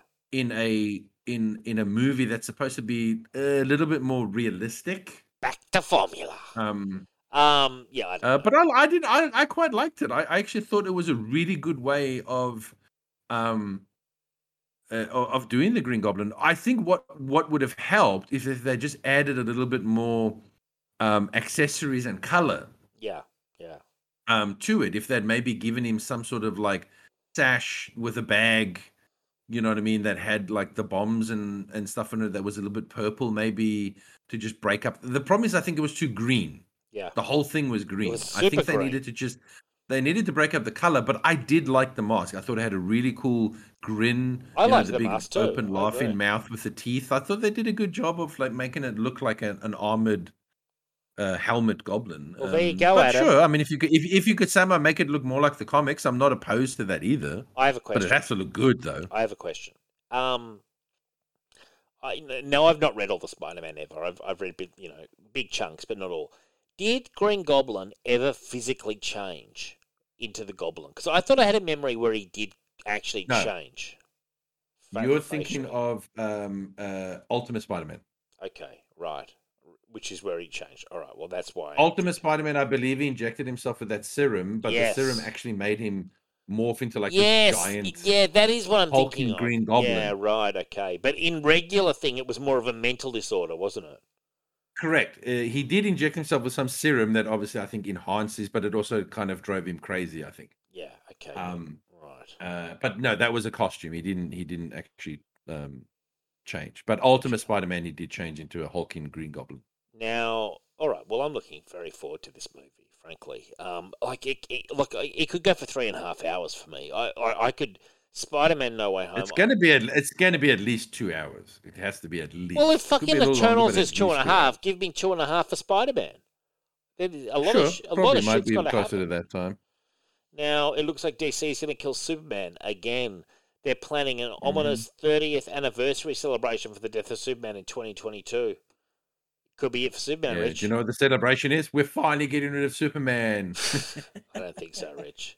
Long live the new Superman. What if they What if they made him the Nazi Superman? could you imagine? Mm. Could you? Could you? Could, Oh yeah. Could you imagine the internet if, like, you woke up tomorrow and they've gone, we're retiring the original Superman. From now on, we're going to have Uber Superman, and it's the German one. And Dude, uh, oh my god! Could you imagine if they turned around and said, "Right, Jon Kent is going to be the new Superman, and we're going to turn uh, proper, real Superman evil"? yeah, well, He's basically going to become Injustice Superman. yeah, yeah, yeah, yeah. That would suck. That would really suck. Mm. But here's the thing: I wouldn't put it past them either. Though that's that's the scary thing. Oh, I If don't think they'd do that. i- don't i- think if, they. the- if, if this idea if this idea was brought to me like 10 15 years i'd be like you fucking crazy there's no ways they would do that Mm. but right now i, I just really wouldn't put it past them I think that would be poisoning the well too far. That even DC, the, at Warner's, they would say you can't do that to Superman. You can't poison the well of Superman and Batman too much. but think about of how many evil supermans they've done They have done a um, lot. They have done a in the last couple of years they, They just they done- love they love Yeah. doing the evil superman Yeah, and I think they've overdone it too. Frankly, you know, like in, in all honesty, maybe But that's just them trying to get people used to a, a bad superman because they're going to turn him bad one day part of that though was that Superman, the Injustice games were very popular, and then the comic book series was selling, so they're like, well, we'll just keep doing it. You know, like it was one of those situations where they actually had a hit comic book off this hit video game, and then, as always, they milk it for longer than they need to, kind of thing. You know, and so it was partly that. If not for the game, there wouldn't be Injustice Superman. But the game was popular and the comic was popular, uh, and they and they you know sold a lot of comics off the back of the game, basically the two games. Mm. I mean, as i said I, I i i just couldn't tell you what dc's plan is right now it's it's just so sure. it- it's you know who I- don't even know if they know what their plans are. No, I agree with you on fully. that. Now, I've got some news, and I want to say thank you to Adam the Computer. You've been a big part of the show, even though you're not here uh, tonight, Adam. Um, it's about Doctor Strange and the multiple multiverse of madness. Uh, blah blah blah. It, the film's multiverse premise will should also allow it to build on the events of the Loki season one finale, but it's not going to just serve uh, some of the ongoing storylines. It's also going to mark the beginning of others. Uh, it's set to introduce a prominent Young Avengers team mem- member in America Chavez, a character with the power to create portals into alternate dimensions. Uh, if another leak is to be believed, Chavez won't be the only major comic book character making their big screen MCU debut. Uh, is that a flaming motorcycle we see in the distance? Ghost Rider will be freed from a kind of spiritual prison in Doctor Strange and the Multiverse of Madness, which, rep- re- uh, according to Atlanta Filming, which reportedly overheard this development mid production. No further details were given about the twist, including which version of the rider would appear or why the character is in need of some alleged emancipation. Um, so, is it going to be Blaze? Is it going to be Danny Ketch? Um, regardless, the rider is back. And I want to say a shout out to Brian Biggie from Inner Demons. I know he'll be listening. And he and I were very pumped up about the rider being in Doctor Strange. Reach your views. Sorry, is this confirmed? Is it confirmed? It's. I mean, we're treating it like it's been confirmed, but technically not. No, it's it's a rumor, Rich, but it's breaking out of the set, and I'm bringing it to you direct. Adam has brought this out like the like the fucking Death Star secret plans, and um, he's brought it to the signal, and I'm broadcasting it. The rider, man, are you feeling the rider? Not really. Are you even at your microphone, Richard, No, or are you no, if- if fucking they- walking away? Like, what's No, going if- on? if- no, if, if they're going to do a Ghost Rider, I prefer that they introduce him in a movie. This is a movie. I, I don't want him to be no in his own movie. Right. Oh, I see. Right. Okay. Well, it could just be a like a fucking. I'd be down for it, man. Like it's like Blade talking off screen in Eternals. It's just it's a teaser. Like imagine if we're watching Doctor Strange, bored out of our minds probably by Yes, Doctor but Strange. They've ca- but they've cast Blade. Yeah, They haven't cast any uh, Ghost Rider. I'm available. Marvel comics or fucking MCU. I'm available to play the Rider. Seriously. If I have to shed some pounds I don't know. to play, I'll play him. Get me in that leather suit. I, I want to be the rider. Forget about play the rider. I want to be the rider. You know? Going from town to town on my bike, flaming skull, the penance I'll stand. only accept it if it's if it's uh if the Ghost Rider is Nicolas Cage. that would be cool. I'd, I'd, I'd like that as well. I would love that. Jesus Christ. Uh, like, that just feels like too good a scoop to be real, though. Like, I, I just feel like it's not going to happen, you know? Well, the thing is, they have confirmed that the the Edward Norton um, Hulk is canon Yeah. Yeah. in the MCU, and which is why it makes sense that they have the um, the Abomination because he's already been introduced. Dude, Yes, all they did with him was little him recast him. comic accurate, Yeah. but he's in that Edward Norton movie. Unless you're saying that the Nicolas Cage movies are also canon, Mm. you've not actually introduced the Ghost Rider. No. Yeah. The So I'm not sure why you would put him in the movie if you haven't to hype s- like, people up. if he's not Rick. canon or set up or anything. to hype people up, Rich. Like when they brought in Spider Man in Civil War before his uh, you know movie, to hype people up to introduce the character. Yes, because they had already cast him and they were working on the movie. Have they cast Ghost Rider? Well, what have they- they started filming the movie? When's the movie coming out? I don't know. That's that's a good question. That's my point. That's my point. They set that up because he was coming out with the movie. Yeah, but they like may have set up cast they may have cast Joe because they were coming out with the movie. They may have cast someone as a writer. We're just not aware of it yet. They, you know, a contract's been signed, and this guy's going to break out in Multiverse of Madness and have a scene, dude. But again, when they usually no, no, but when they usually set up a character, it's because they have a movie coming out the next year or something. well, or they've they got do. a movie set up to come out. If you're going to do this, I would expect you to have a movie of the Ghost Rider coming out relatively soon. But I would imagine that there's no casting, there's no shooting going on of the movie. There's probably no even plans for a Ghost Rider movie at the moment. But if they're doing this, I Maybe never guarantee will you, be. I guarantee you, if they're doing this, there's massive plans. We're just not aware of them. You know? we'll see. Oh my god! I, if I could see the rider getting on, getting on the hell cycle, driving out, maybe if he's in a room, Rich, I'm going to throw this one out for free. Or maybe it'll be even be the savage. Maybe it'll be the uh, cowboy Ghost Rider or the, Oh, the yeah. savage Ghost Rider. Yeah. Well, that's a good point, Rich. But what about this? If he's, I've just got this idea here now. He's in a room. He, he gets released and he does like a he does around the room a circle like in, up on the roof and down again and then rides out a flame. You know, so he does kind of like a, don't whe- know. a wheelie, but You- sort of you- the You, wall. you and I, are, I think, are a little bit different when it comes to what we want in movies. You want everything in the movie, and I want less. I I remember when they were doing um Endgame, I was pitching like crazy to Stu that the movie should end with Galactus and and uh, turning up and Silver Surfer doing like little spins in front of him and stuff, and that was the end. And and Stu was like Stu was like that's never gonna happen, Dave. And I was like it'd be Like- so cool. Like literally in the, in in this like i- i- in in this multiverse, like they're gonna have so much in it already, and you're just like, give me more, more, Yeah, more. well- and it's like I, I want less. I don't want too much. But I don't don't really care about Doctor crap in the Strange. movie. I don't really give a shit about Doctor Strange, but the fact that they're going to do the multiverse and all these people are going to be in it, I'm like pumped up for it. You know, like maybe we'll see X Men, maybe we'll see the Rider. Like I can't get it out of my head that the Rider's going to be released from prison and do his little Oh. wheelie and drive off. Maybe we'll see the Inhumans. Oh yeah, like we're all we're all so fucking desperate for that. It's like remember the Eternals, the people you didn't want. Well, remember the guys you really didn't want. Like they're back.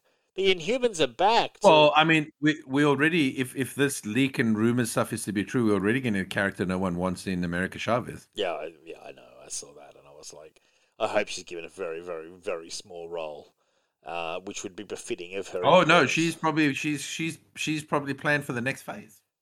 I guarantee you'll be getting an America Chavez movie in the next phase. I guarantee. Uh, I will not be watching that movie, frankly. Um, now you were talking about celebrities getting COVID. Jason Momoa tested Mm. positive. Um, Look at that one, and another one, and another one, Another one. and another one. um, Gordon Bombay is departing the Disney Plus show uh, Mighty Ducks after Emilio Estevez provided to declined to provide assurances that he would comply with a vaccine policy. He actually put out an announcement saying it was relating to creative differences. Um, we did. Michelle well, that makes sense because he remember he was the one who told everyone don't fucking come to the set if you're not vaccinated. Oh, was he? Yeah, he said that Did he? during the filming of that. Uh, he he Sean was Penn? quoted as saying, uh, "Don't come if you're not vaccinated." So it was very weird that he would have been kicked off for like not wanting to comply with the vaccine policy when he was telling people get vaccinated. Yeah, that yeah makes sense. Okay, yeah, all right. So, but he's saying creative differences. It could just be money as well. you know they're not paying him enough to come back. Yeah, I would also say, create the way he wants it, or they're not listening to his feedback, or something. Could be that too. Yeah, definitely. Uh, now, final news item: Skyrim Anniversary Edition will cost fifty dollars when it comes out on November 11. Um, unbelievable that they're still doing this. But if What you, is this? The five hundredth uh, release now? I can't, I'm losing track. I can't keep count. Now, I've got a question. If you own the Skyrim Special Edition, the anniversary upgrade will instead cost twenty dollars. Now, I own Skyrim. Uh, I I bought the Xbox One version. Is that the Special Edition? Like I bought the Xbox One edition as well as the 360 edition. So No, I think the special edition would be the probably would be like I'd imagine the Game of the Year edition that also has all the DLC with it. Well, I'm not rebuying it again. I, uh, I mean, I, I didn't. I, I, I have half finished it on my second playthrough as a magician, but I don't need to buy, you know, the the newest. I, I can I tell you something? I bought this game and I think I've only clocked five hours in it. It's a good game. I got. I've clocked about 500. And Like, I, I got so I got utterly bored with it. really, wow, Rich. To imagine not liking Skyrim, and I mean, I was obsessed with Skyrim. I really, really dug that game. But uh, I don't need to keep buying and buying and buying the same game over and over. You know, it's it's not like they add anything new either. It's just all like it looks nicer. It's not like there's all this new content. Yeah, but but it is it is just also just weird to me because I again this is just my personal feeling. I feel like Skyrim is the weakest out of the Elder Scroll games. You've said this before. Very controversial take. Very hot I just mean like in terms of setting and all that sort of stuff. I just think the I think I would love a remake of the the uh, Oblivion. Oh yeah, I- would love if if you're going to do some sort of special edition and you're going to re re-release one of the Elder Scrolls. I'd prefer it not be the Skyrim and actually, you know what? Take some money, take some resources, go do an actual proper like remake, uh, upgrade of of Elder Scrolls. You know, fix up the character models, fix up the music, get rid of some of those bugs, release that. I'll buy that. Which one's this? Elder Scrolls. Which one? Oblivion. Oblivion. Yeah. Okay. Cool. Yeah, I'm playing. Although I would love a remake of Morrowind as well, because Yeah. Morrowind's so old. Yeah. It's so blocky. Oh my god, give me an actual proper remake. A proper remake, right? Made Yeah. from the ground up. Yeah. New models, new whatever. I would fucking love that. But I'm not interested in the 50th edition of Skyrim. The in my opinion, the more boring of the three Elder Scrolls that you've done. I love it. There's your feedback for for fucking Bethesda.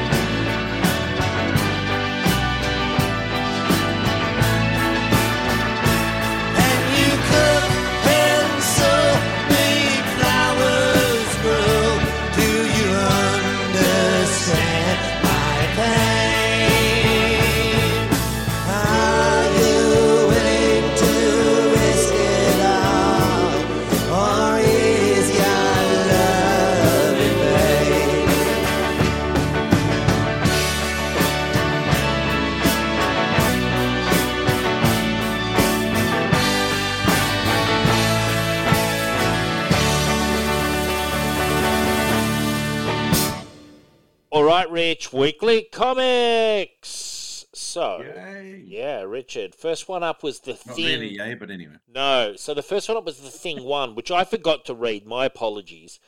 Um, Terrible. You dish out the homework and you I'm don't even do it. No, and you know what? It was purely an error, actually. Um, now, what what happened in the thing one? Ben Grimm, right, Rich? Uh, yes. So it's a typical thing story. So there Yeah. seems to be some entity that's out there that seems to hate the thing, Right. Okay. uh, and he's going around and he's changing people's hearts. Oh. And um, uh, obviously him and uh, what's her name? Uh, is it Alicia? Alicia, yeah. Alicia Masters. Uh, they they- they break up again. Oh dear.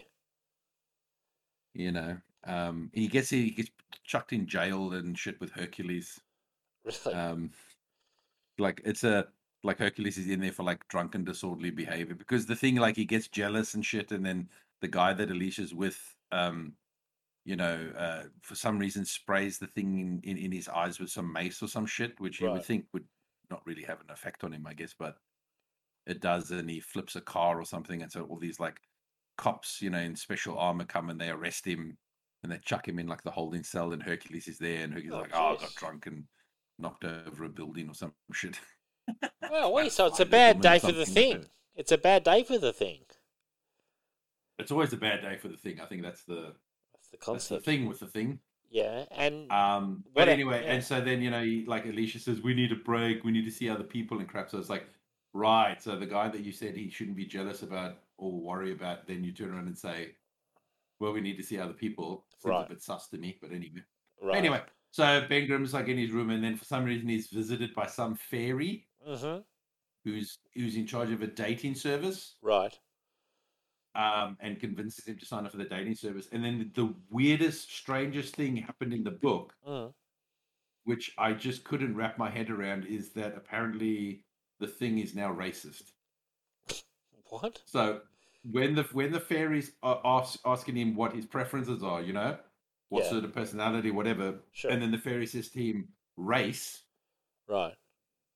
My initial thought was like, because it's a fairy, Mm. she's like saying race as in human, goblin, Right. ali- you know what I mean? Like, Mm. do you have a preference for like a like a, a, a race? Yeah. Okay. And he replies, non-white. Wow. Okay. And I really? thought, wow, That's- what? That's interesting. That's a really that's a really odd stipulation.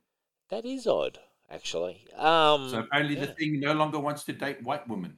which is his prerogative. I mean, you know, like he's allowed to have that preference. It's just an odd thing for them to put in the book. Wow. Yeah, Not but I mean, non-white. again, I mean, I'm sorry, but like when I meet people, if i- if I was to sign up for a dating service, I wouldn't be interested in the color of someone's skin. I'd be more interested in if the personality is what I'm looking for, if the Yeah. qualities is what I'm looking for. I wouldn't actually stipulate, you know, Yeah. no Puerto Ricans or something. You know what I mean? Like, yeah. no, s- s- no- some would. no brown yeah. skins, please. You know, like Yeah. Well, that's the thing. I mean, I can you imagine? it was a really odd thing. Can you imagine if um, if like the thing was asked a question, and he's like, uh, anything but Asian or something, or you know, no. That's my point. Yeah, like if if you if you reverse that in any other aspect, if he had said, you know, only white, Yeah. Yeah. you know what I mean? Like you would kind of be like, well, that's really odd, Well, that that is racist. especially because it's the thing. I mean, he would have dated different. Hmm. I'm sure he's dated different species. He's What's Alicia different, you Masters? know- She's just a white lady, blind, isn't she? Is that is that that's exactly, it? you know, and and the thing himself is white as well. It just it was technically, technically, before he turned In- into the thing. you know, my, my stupid brain was like when she asked race because it's a fairy, it's a mythical creature. You were like- literally saying, Yeah, "Do you have a preference of like an dwarf, actual race?" elf, that kind of thing. Yeah, Yeah, yeah, like you know, goblins, please. Anything but a goblin or something that's an like interesting. that. Like, yeah, that's an interesting. I, just, yeah. I that blew me. I literally, I was stunned into like open mouth. it is interesting. when I read that that that Hmm. bubble. I was just like, I'd be interested to know if there was any pushback on that from readers, or if they even noticed it. 'cause, You know, oh, I don't know. I don't, honestly, I don't know. But it was just such a it was such a bizarre fucking thing. What, what makes it went, more? "This is like, It's not so bizarre that someone going to a dating service has preferences. That's normal. Um, it's the fact they're putting it in Marvel Comics and the fact that if they did, as we said, flipped it, that would be so unpopular in today's PC culture. For I, I get what I understand what you're saying that someone has a preference, but we're talking about a guy who has dated white women sure, and dated non-white women. You would think that that sort of person would not have a preference. yeah, I don't for know, him but actually specify is what makes it weird. Well, maybe he's trying. Maybe the point they were trying to do was he was trying to get away from, um, uh, white women because Okay, of his experience with her. You, yeah, okay, but if you're the thing, Mm. big orange rock, Yeah, do you really want to reduce your chances of meeting someone by eliminating an entire race of people? uh, yeah. I don't know. I'm just, I'm just. eh, The, the whole thing's baffling to me that he even said it. But, but you know, uh, one thing I will say, uh, at least Marvel were we're not dancing around a topic like they normally would. They're actually kind of, I don't know. It's it's kind of funny. I I don't quite know what to make of it, other than it, it does seem odd. You know, like I, I I, kind of feel like the story work. The story works without that. Yes, yes. If Was it a good story? out, the, the fairy could still find him a black woman. How is by the- way, how is the story? Woman that he that he ends up getting um, um, assigned or Mm. or matched with or whatever you want to call it. It was so. My point was, you didn't actually need that line in the book. That was such an unnecessary, Yeah, but you know, unnecessary line. what if he just said blacks only, or Asians only? Well, I'm I'm serious. What what you know? Some some people have a preference. Some some people are just like I'll only date black, you know, or No, no, no, I'll only date Asian. But I, I- that's a weird. Again, that's that's a very weird preference to me because I understand if you are Asian. Yeah, but but but some some people do have that preference. Look, I under I can understand if you are. But again, if to, no, no. But here's the thing: he didn't say only black No, or So, only Asian. non-white. He said anything but white. yeah, that which is weird. That's the that's the thing. That's a weird preference to to to go.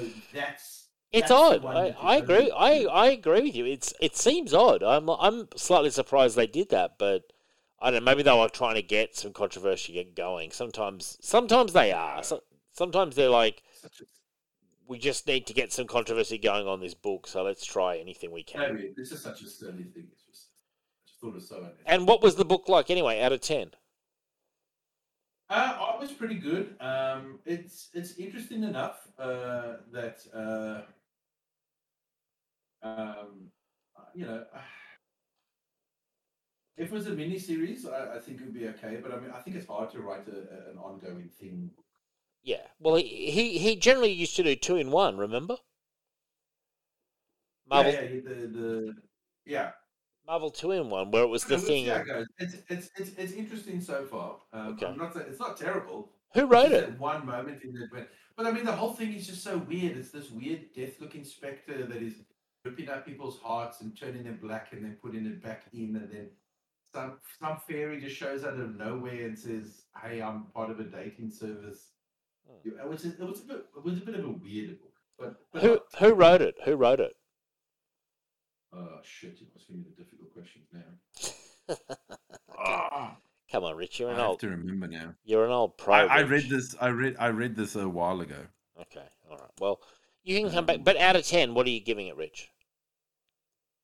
Out of ten. Um. Uh, I'm gonna go with a six because the art was okay, but not always that great. Uh, it was written by Walter Mosley. Okay, all right. I'm looking at the cover now. All right. Okay, so Walter Mosley, and you give what did you give it a six? I'm gonna give it a six, just Okay. because um, it's it's okay. Um, I quite like seeing Hercules show up and actually have Hercules be the proper Hercules Yeah. That I know him as, which was really nice to see. Mm. Not some weird, crappy version that they that they've sort of made him into in the in the past couple of years. It was it was like classic Hercules. Yeah, the the fun Hercules. Yeah. yeah. Yeah. You know who's a big fan of Hercules? Ray. Massive fan. he's actually collecting like he collects like a lot of Hercules, I believe, like comics and stuff, like and and um and and and Marvel, you know, Legends figures and all that kind of stuff. Um, Razor. Oh yeah, yeah. I, I love I absolutely love the Incredible Hercules run that they did. I, that was one of my favorite books. I remember when he took over from Hulk. Yeah, Mm.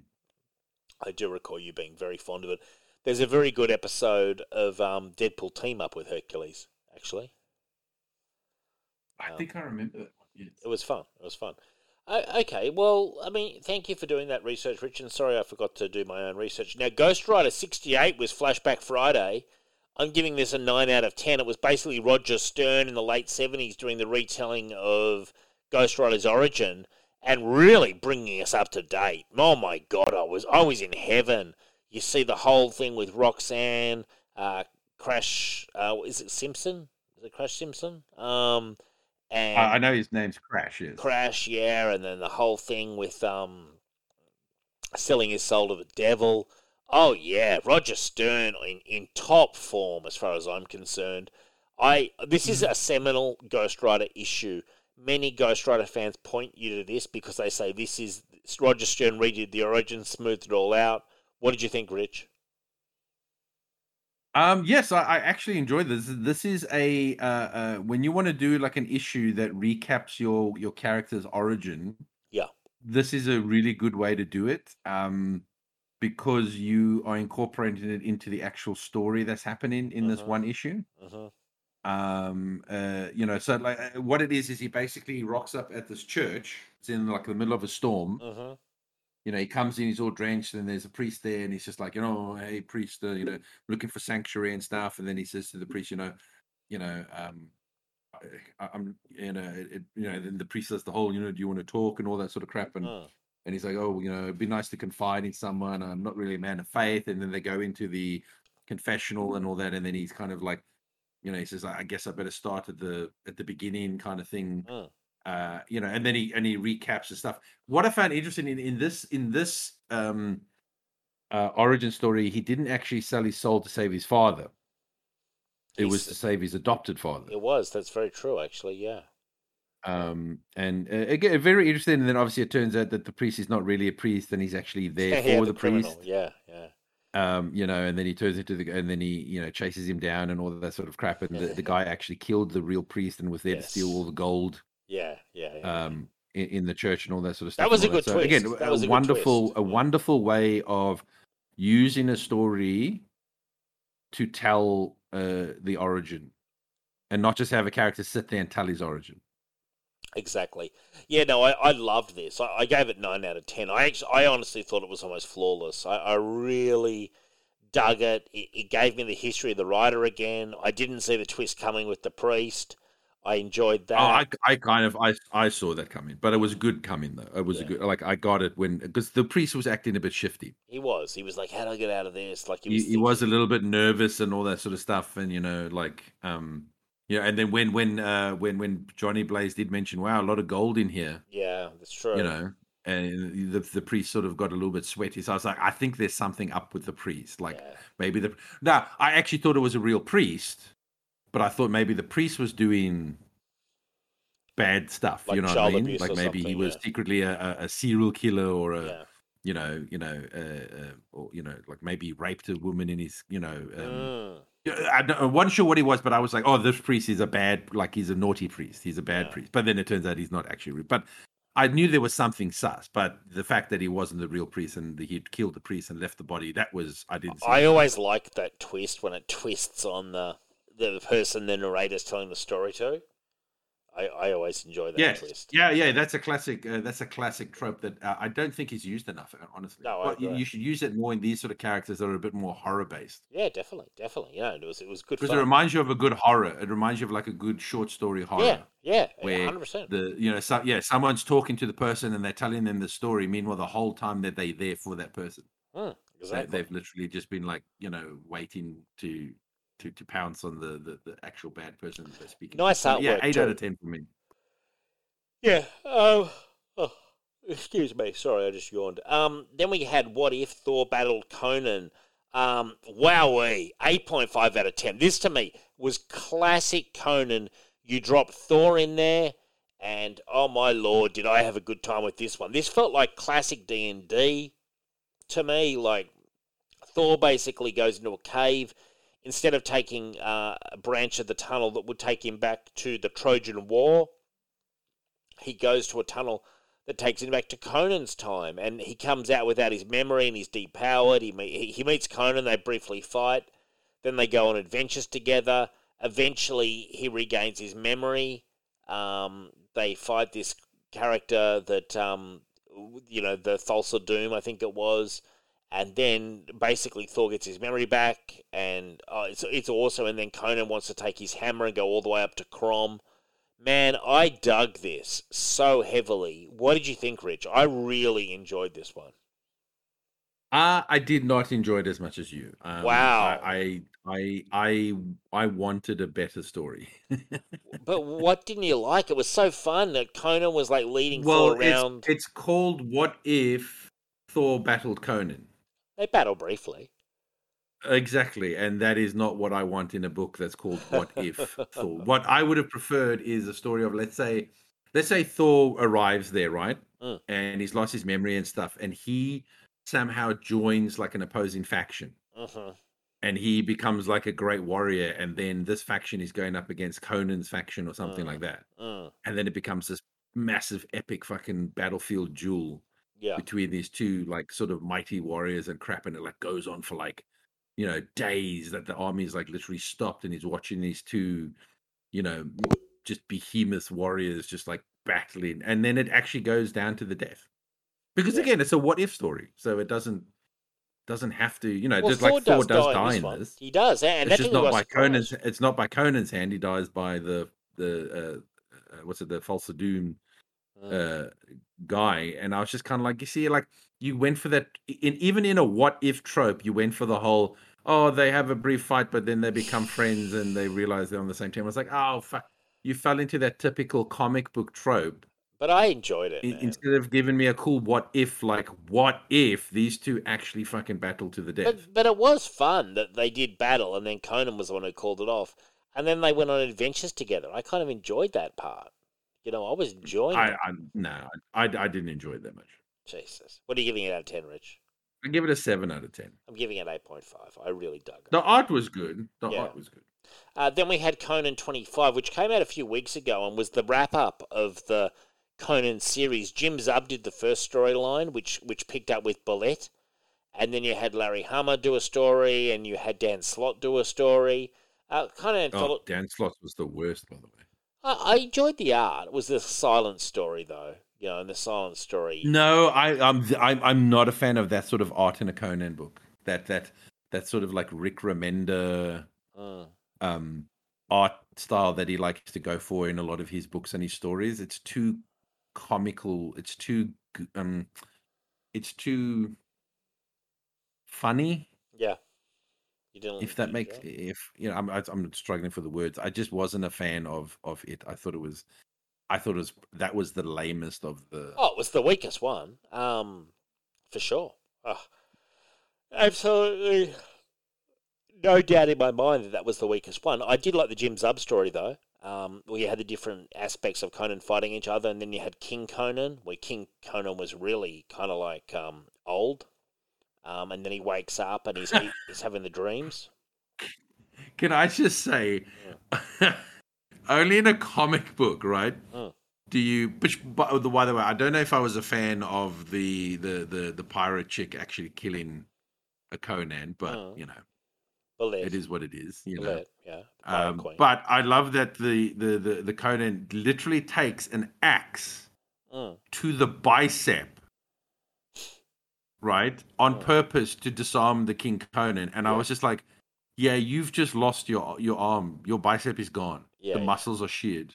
yeah, That's got to be the dumbest fucking tactic to disarm your opponent. To sacrifice your your. yeah. I just thought that was a bit stupid. Yeah, true. But you know, regardless, I did enjoy the story. I mean, I, I, I thought it was a cool story, and uh, it was kind of sad to me that Jim Zub's run's ending because I think he was a very strong run. Uh, I didn't. Uh, I- I'll be honest with you. I don't. I didn't hate the Jim Zub one. I thought it was actually pretty. Um, uh, pretty good. Um, probably. Um, I mean, I have read better Conan Mm. runs, especially the older Conan stuff. But I mean, yes, he's he's wasn't. Um, it, it wasn't terrible. Like I, I feel like he did get the the character for the most part, and and and you know there was some some good adventures. Mm.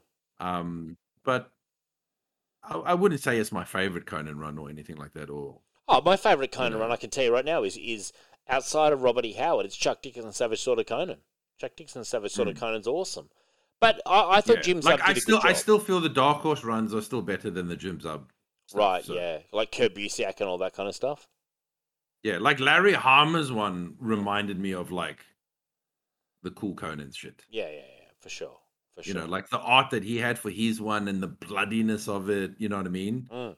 Just the the grittiness of it. You know, like he- he- he's he's chopping a guy's head off. You know, Yeah. he's he does like this jumping thing where he literally shoves his sword through the guy's like to, like towards his top of his head Mm. down and then coming out just below like the neck Yeah. area and the, you know what I mean and it's breaking through the shield and I was just like nah, this is like this is like I, think the art also helps is, is tell a good Conan story and Hundred percent. like the Jim Zub one is it's okay Yeah, it's not terrible but I mean if you compare that Conan art to the the Larry Hama story one which I think was done by Paul Davidson yeah.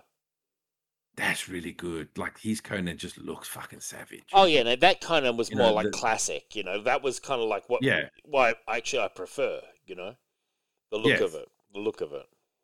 Yeah, like the I can't remember the artist and the the the the Jim Zub stuff. Um, uh, hang on, I'm gonna look it up quickly. Uh, Yeah, look it up because Corey Smith. Cor- Yeah. Corey Smith. Like again, he's he's he's okay, Mm. but like like the cover is the better artist. yeah, You know, for this uh, 300th spectacular, whatever. And again, oh, the artist that they gave to Larry Hama is just he was. Good. oh. When I got to that, I was like, oh, this is what I want. Yeah, I know. Me too. you know it's it's this high detail you know like you can see the veins in the arms and you know what i mean it's, it's just so much more gritty and even like the character designs Yeah. with their helmets you know and the one guy's got like like a bit of his lip is missing and you can see his teeth Mm. you know the one viking guy Mm, i just i want that detail in a conan you know what i mean i want it to look Oh, that's much more classic style, man. You know. Did you like when John yeah. Buscema used to do Conan? I used to really like John Buscema's Conan back in the seventies and stuff. yeah uh it, it yeah yeah yeah it, it it it was a bit more comic booky but it was definitely better than the corey smith and i'm not taking anything away from corey smith i don't i'm not saying he's a terrible artist Mm. but i just find that his style is just a little bit lacking in the detail Yeah. No, I, I hear you, man. for for for, for conan It- it's just my only my only gripe with it I also felt that storyline was a bit rushed. Like that could have easily been a full part story where you meet the different versions of Conan and stuff. It kind of, I, I well of, i imagine i think that's the story he was going to tell and then he had to cram it into like yeah, 10 ish uh, 10 pages or something like that i think this was the story that he was probably going to be telling with the the, the the pirate queen yeah, um but he just had to just shove it all into that quickly just to go hey this is what i was going to do but yeah go on now And now they're doing the next thing they're doing is King Conan. They're bringing King Jason Aaron back to yeah. King Conan, which I am looking forward to. And there was a bit of a teaser for King Conan when he's with the wife and she's like, enjoy the flowers before they wilt when the flowers are right in front well again the again that art if that's the art that you're going to be getting is is definitely better. Yeah. um and that artist is uh, roberto de la torre. Hmm you know again he's got that more detailed um uh, uh s- sketchy you know what i mean? Like like it's a, it looks old school. Like it looks uh classic um uh old school conan with you know the the the finer detail Yeah, no, I, I hear, man. you know like Totally. uh the corey's ones the the, the blacks like when he uses the black for the shadow and all that it's too blocky Right. you know it's, it's just like a block of black shadow yeah. Yeah. um whereas with enough. like with the the the the um the larry hama one with um uh paul davidson all that the, the shadow is there but the detail is not lost the shadow is part of the detail I like it, man. so yeah, I, I i i'm i'm interested to see the the the, the king conan just from the if that's the art Yeah. if that's the art we're going to be getting, I'm like, okay, no, I might. I, might I, I be- think the might artist go you're going to get is Muhammad Rizik, whatever his name is, the same guy who did uh, the regular Conan with Jason Aaron. I believe it's the same art team. Uh, what's what's the name? I'll, I'll, you know what I'll do. I'll bring it up. I believe the same art team that did the original uh, Conan run with Jason Aaron. I believe him and the same artist are doing King Conan. I will just confirm that King Conan, Jason Aaron, and let's and let's see who King Conan is coming. Yeah, Muhammad Asra. Um, that's the art team that's that's um that's coming out for, to do King Conan, which I believe is a new How do, you, six. how do you spell his last name? Uh, uh, Is A it Muhammad Al As- Asra? Muhammad M A H M U D space A S R A R. They're doing the um, King Conan, a six issue run on King Conan. So I don't know, and then and you know, and uh, and look, I'm looking forward to Jason Aaron's run. I mean, I, I must admit, I was just really enjoying Jim Zub's run. I thought it was a return to classic. But uh, anyway, but they were the creative team with uh, Matt Wilson on the original one to twelve issues of Conan the Barbarian before Jim Zub. They they um Okay, I, I- I'll have to look into it because if it's not that artist, I'll have to have a check to see if I'm excited for it. yeah well he did twelve issues with Jason Aaron before, so he, he was the he, Yeah, I didn't really read Jason Aaron's Conan. Okay, so- all right, all right. Um, well that so I'm giving it seven out of ten. What are you giving it, Rich? Um, yeah, seven sounds uh sounds accurate for a um anthology book Mm. with uh what's it four different stories? I in it, think four. Yeah, I think four. And, and I agree. Dan Slott's was definitely the weakest. Um, you know, the the old silent issue can really work well sometimes, but other times you're very reliant on your artist for a silent issue. And I thought the art was a bit too wacky for a Conan story, almost. You know? Well, not just that, but it, also makes Conan look um lucky. Yeah, yeah, like like he like he actually only got through of it just from dumb luck like he had no idea what was happening what was going on i guess some people might go well that's so awesome is even though he's drunk i was go yeah but kind of makes him look stupid at the same time yeah. I mean, yeah. because even the last panel is him holding that egg looking with this really stupid like huh look on his face like he literally has no fucking idea The thing with Conan is, even though he's not the world's most naturally intelligent, he is very cunning. You know what I mean? So Mm. he's he's not an idiot by any by any means. Conan, um, he he sometimes plays the fool. You know. And yeah yeah yeah as i said it's not i wasn't yeah i wasn't a fan of that of the Dan Slott No. issue All right, now we're turning. And you to- know what? I don't even I don't even know if I can call that a Dan Slott because yeah, it's a silent issue. Yeah, like right, he you're must have just been like, "Fuck it, I don't have time. I'm Mhm. just going to tell the artist what I want, and I'm going to make, I'm going to do a silent issue because I don't I'm not going to get it written in time if I do dialogue at all. yeah. So he's just like, do this, this, hit this and you know, sometimes I I'm imagine. too busy on Twitter. I'll just give you a plot outline and you just draw the panels, and we'll call it a silent issue. I'm too busy on Twitter. Like Jesus Christ. um, now we're turning to uh, Prisoners of Time, the second half, which was the second half of Mm. the of the of the books we've been doing. Um, I will say I really, really enjoyed this, and I, I, I read from the Sixth Doctor to the final one, and uh, I I found I didn't pick the villain at all. Like the when they announced the identity of the guy from the o- Mm. original series, I remembered him, but I would have forgotten him. I thought it was a really good move. They tied it into the Eccleston Doctor, so he had more of a gripe against him. Um, I I felt that honestly it was it was a fascinating exploration of each Doctor, and I felt that in in the main, I felt they got the voices of the Doctors in the separate issues. I I, I kind of wished that the final issue was better. Just when all the Doctors are together, Yes. all fighting. Yes, I agree. Yeah. It's just they're all fighting together, but it's just I don't know, there's just something like I would have preferred they had more moments to shine themselves. Um but you know, I, I, I'm gonna I'm gonna I'm gonna expand upon what you've just said there because Sure. I literally feel exactly the same way. I was thoroughly enjoying each individual issue. yep. And yes, when they revealed the uh, the villain, and it was the guy from the um uh, from the Eccleston one Mm. that um uh, uh I I- don't want to spoil it for for for anyone that does actually want to read it, but Sure. it's it's someone it's someone from the Eccleston. So anyway, so um now he does have more of a gripe with the Eccleston, but yes, you you are correct. Once we get to that final issue, I feel like it's still too centered around Matt Smith Yeah. and um and even uh, uh David Tennant, right? hmm Because I feel like one once you get to that last issue, the other doctors don't do anything, Mm. right? So all the Yeah. older doctors, they just they're there, but they're not really contributing Totally much agree. Totally in, in, in what's happening. And then the problem is, is that I feel like when you get to that guy's final moments and all that sort of stuff, that Eccleston is not the focus. The Eccleston doctor is not the focus Yeah. of the. It's it's almost Matt- the Matt Smith guys talking to him Mm. and saying, you know, you know this. and It's like no, no, no, no, no. It's not your villain, mate. Yeah, exactly. It's technically Eccleston's villain. Eccleston should be the one giving the parting words or, or, or, or saying something special at the end. There, not you. I get that you're the current doctor, but that's the beauty of comic books.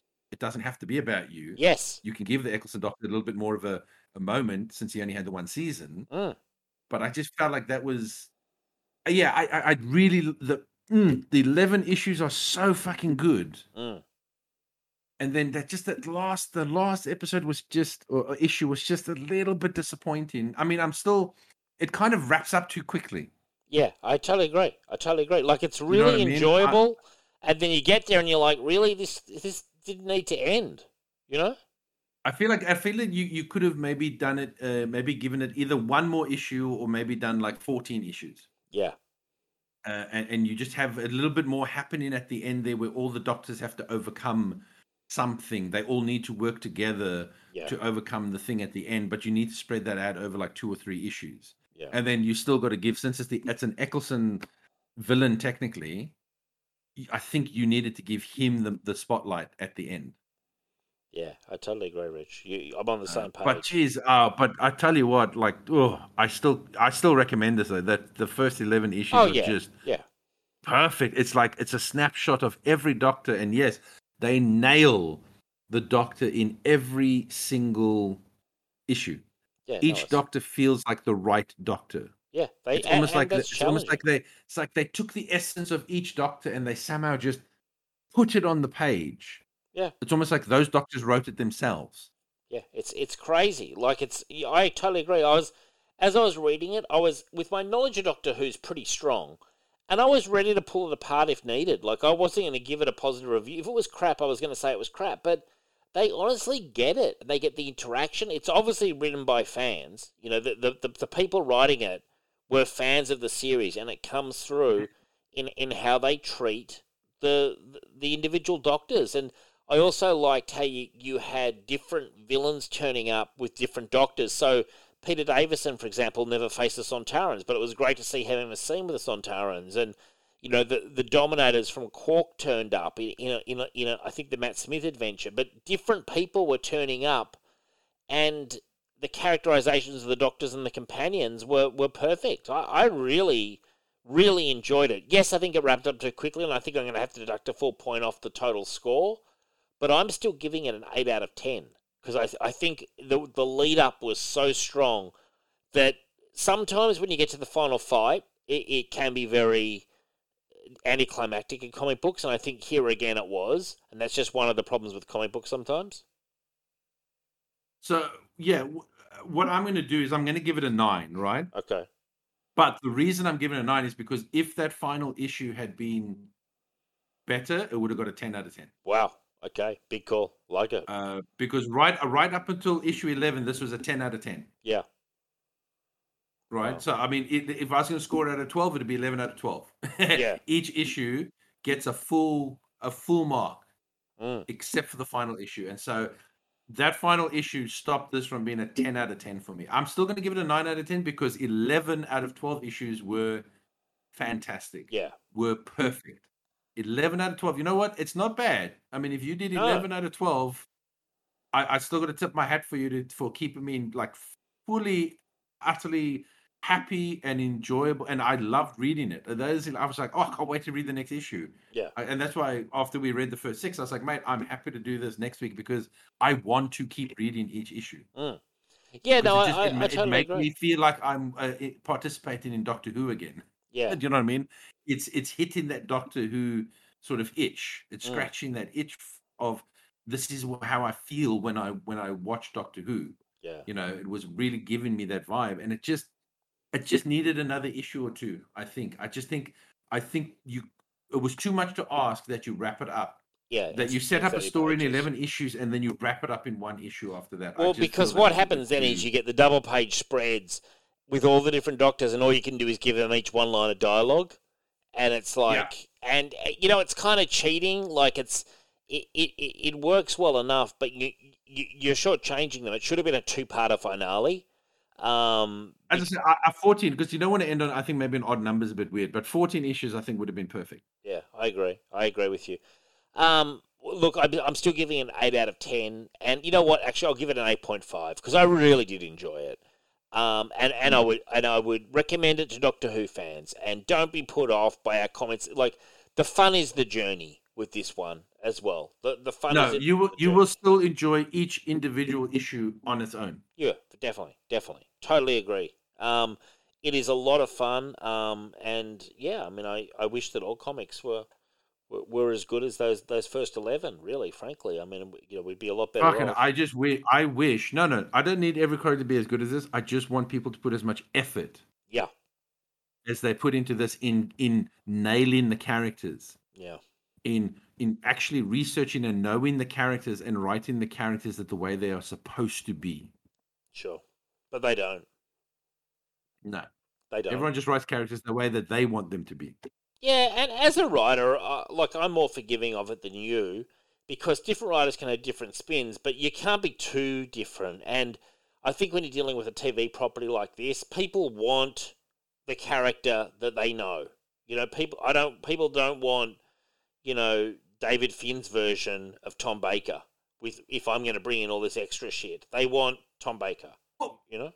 You see, I, I, I, understand what you're saying, and I, I kind of agree. Like, I, I'm okay with the writer saying, I'm going to put Superman in a situation he's not usually in. Mm. But I still expect that Superman to react like Superman would. Yeah. No, I hear, man. I'm I'm with you completely, frankly, on this one. But no, this was this was actually lovely. I, you know what, I just I enjoyed that 11 issues just flew by. Well, look, I'm, I'm glad. I'm, I'm really glad that I picked something, Rich, that you were then happy enough to continue on with because, you know, it is it is a challenge at times, and oh, I know you and I are both Doctor Who fans. We and look in our heart of hearts, you, you, we all know that it's the classic Doctor Who that's my preference. You know what I mean? Like, I enjoy, I, I do enjoy Matt Smith and David Tennant, but give me the classic any day. And this was a love letter to the classic. This really was a love letter to the classic. I also enjoyed reading at the end of each issue. They had a thing about the comics that were going on around the time of, of, of the those doctors. Um, Mhm. and, and, I, and I, I found that was fascinating too, you know, to, to, to read up about about all the stuff that was going on, you know, uh, off screen in off pa- in, in off panel land. Um, yeah, there was there was so much to like, and um, yeah, a really enjoyable, really enjoyable run, and and and a real sort of reminder of the strengths of Doctor Who. I've been I've been watching some of the old classic. Um, I'm watching Invasion of Time at the moment, the Tom Baker story, um, with the Sontarans, and the Sontarans then uh, ironically turned up in in the issue of um, or the episode uh, this week of Doctor Who. The Sontarans turned up again, so that was a nice bit of happenstance. Um, Yeah, See, it's it's it's it's really weird because I really love the um I love the stories of the classic Doctor Who's, Mm. But man, how good does Doctor Who, the modern Doctor Who, look when they have a budget? Oh yeah, yeah, a lot, a, a ton better. Yeah, of course. You know what I mean? Oh man, I just wish I could get the classic Doctor Who's with the with the budget of the the modern Doctor Who because you- I do feel like this, sort I feel like the stories are generally better in the classics. Yeah, But to be fair, they were doing more long form um uh stories. It's almost like mini movies. yeah, Um because you know, uh, again, stories could go for three episodes, four episodes, five episodes, six. six episodes, Yeah. depending on what the story was they were telling. So some of them were like mini movies, but Um, uh, and the, the the more modern one is a little bit more individual, but it does seem to have an overarching story a lot of the time, Yes. uh, which which is a good good way to tell a story as well. But man, yeah, I love seeing the the um the the Sontarans when they were like um in the modern Doctor Who where they had the better makeup and all that. I was like, man, they look really good. And in the uh, oh um I've got to remember the Rhino dudes, the oh, I know the guys you mean. um, I'm not sure their the names. the, the police yeah. force, the, the Galactic Police Force guys. Yeah, yeah, yeah, yeah. Uh, they look really like I, I just love seeing I love because you again you grow up with Doctor Who and the budget's not super great, so you, No. you kind of using your imagination a bit as well. definitely, definitely, definitely. Uh, but it was so nice when they redid it and you just saw you saw them how like you almost envision them in your mind, like with the better Mm. uh, special effects and the makeup and all that sort of stuff. So, but no, I, I love the classic Who's just for like just that, that that long form storytelling. Like you just feel like you're watching a movie. It's really good. Oh, I loved it, and and I and as a Doctor Who fan, I always forgave the kind of cheesy um, special effects because you know what, you, you you sort of had to, and it was it was all part of the fun. You know, like it was part of the fun was just like yeah, it is all But a I- bit I- like homemade. I think like everyone else, I did lose interest in in the later Doctor Who's just because the budget was so low. Yeah, no, I know, I know. Like it was. I mean, I, I've watched plenty of them, but like my preference, if I have to, is Jon Pertwee or Tom Baker. You know, very simple. Um, yeah, yeah. for I don't mind the um I uh, I don't mind the other Baker either. Colin Baker. Um, Colin Baker. Um, Yeah. He's wasn't he's wasn't bad, but after that, I think it just started getting a little bit. Yeah. Um, uh, it, it just felt a bit cheaper and cheaper. Yeah, no, I agree. I agree, and that was when it was ratings were declining, and I don't Yeah. know. They were str- they were struggling. Uh, Sylvester McCoy had a good last season, but his first season wasn't too strong. Um, Hmm. you know, and and the the series suffered, and you know, uh, the fate, but uh, Which is a shame because they did get good actors. yeah, you know, and and technically the stories were, were were still kind of there. It's just it just it just started looking so cheap. yeah, I know, I know. It was definitely a. But I tell you what, I, I just I really wish I had got more Eccleston. Oh, I just wanted another season or two. Yeah, he was good. I, really I, I agree. I agree. Christopher Eccleston was pretty good. I, I recently got um the Blu-rays for all of. I've got the one for Eccleston, but I also got the Blu-rays for the complete Matt Smith, everything of his and everything of of uh, David Tennant's as well, because I really like their runs. I think they're both fantastic. Um, Yeah, they were good, but if you notice, they were really they were really copying Eccleston yeah, because uh, Eccleston kind of set the tone for the modern Doctor in that he is goofy, Mm. but then serious. yeah, threatening. Do you know what I mean? Mm. Like like Eccleston would he'd be all like you know the the smile and he'd be making fun of his ears. You know what I mean? Like he Mm. was almost goofy, like you couldn't take him seriously. But then as soon as something was like serious, Mm. he just switches and he gives you that stare. You know what I mean? He was and, and intense. he gives you that threat. yeah. He was And intense. look, and and you know what? Uh, Tennant and, and and Smith did a fantastic job following him, but they did sort of copy the the Eccleston um, uh, style of the Doctor. It was only when they got to uh, Capaldi that it actually kind of changed. No, I hear you. a Yeah, little bit because because the Capaldi one was a bit more serious all the time. In fact, he was serious all the time, and then he would have brief moments of goofiness. Yes, indeed. Yeah. I um yeah, I, I had mixed feelings about Capaldi. I think he's a very good actor, but I, I wasn't I wasn't convinced with the material at times. Um there was just something It's, it is. It's yeah. a, it's he's he's he's is a, a, a, a peaks and troughs. Yeah, yeah. Like I enjoyed some Like of them a the- the- lot, but Yeah, yeah. It was you, you'd be drawing it, and then it would just drop. yeah.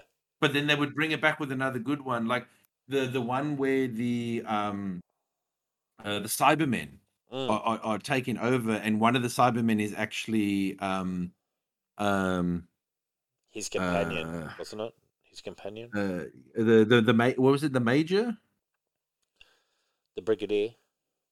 the brigadier Mm. And one of them was actually the brigadier because they, I think they were using corpses Right, yeah. and, and and stuff for for like the Cybermen and the big attack, and then he's he saved his granddaughter. Mm. Remember, she, she she fell out the plane or something, and then the Cyberman gives him like a salute, and then he realizes. I was like, that was a really cool moment in the Capaldi Mm. um era, and he just you see the the the respect that he had for the brigadier, which was just such a nice like um uh, connection to like the Pertwee Yeah, yeah. um the classic. Doctor. And I really enjoyed it when they did stuff like that. Like, oh, that was when I was enjoying Doctor Who like at its most. Was when they were, you know, they would give you those moments from the past or like.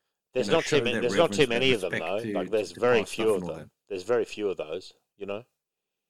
Yeah, but that's why I enjoyed it when when it did happen. I don't think there's any of that in the current Doctor. No, it's just like forget the past. Fuck the past. Burn Um, it, destroy it if you have to. Yeah, yeah, yeah, exactly. Yeah, let it burn. Um, well, I think that's going to wrap us up. I'm I'm pretty exhausted tonight, but I, I thank you, Richard, for coming on. It's been a great show.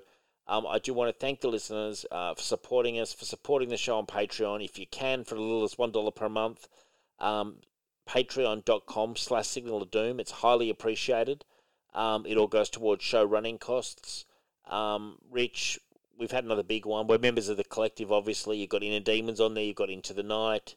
You've got uh, Sons of the Dragon, the Iron Fist podcast. And O'Connor's not happy at the moment about um, Danny Rand walking away. You've got Last Sons of Krypton. Um, I am not. I am your target demographic. Um, all sorts, of capes and lunatics. All sorts of stuff on the collective that you could enjoy. Um, many, many shows, and, and you know we're proud. We're proud members. We fly the flag. Um, when when Signal conquers a new land, you know I plant the Signal flag, but I plant a collective flag next to it. You know, I I, I claim it in the name of Rich, obviously. In Ghana right now, in Ghana right now, we're we're we're, we're launching our new empire, empire building. That's that's that's fantastic. Well, well, welcome to the what's it? Ghanaians? Is that, is that it? Are they Ghanese? Ghanaians? Ghanese? Ghanaians? I'm not sure. I don't know. But I'm welcome. eager to find out who else listens to us. I, I, you know, re- reach out if you're We've in got- some I can tell you we- we've we're- got we're not a know- Ukrainian we don't know listeners. of. Ukrainian, Taiwan, um, obviously UK and US are big bastions of, of, of our listener base. But yeah, no, we've got we've got them from all over. The Ukrainian women. if there's any Ukrainian women out Have there, Have we broken into that Tibetan market yet? I don't know about Tibet. Mongolia, Mon- Mongolia, we've done some work. I can tell you, Mongolia, That's close enough. That's, Yeah. that's that's close enough. Fair enough. Well, look, on that note, I want to say thank you and good night. Good night.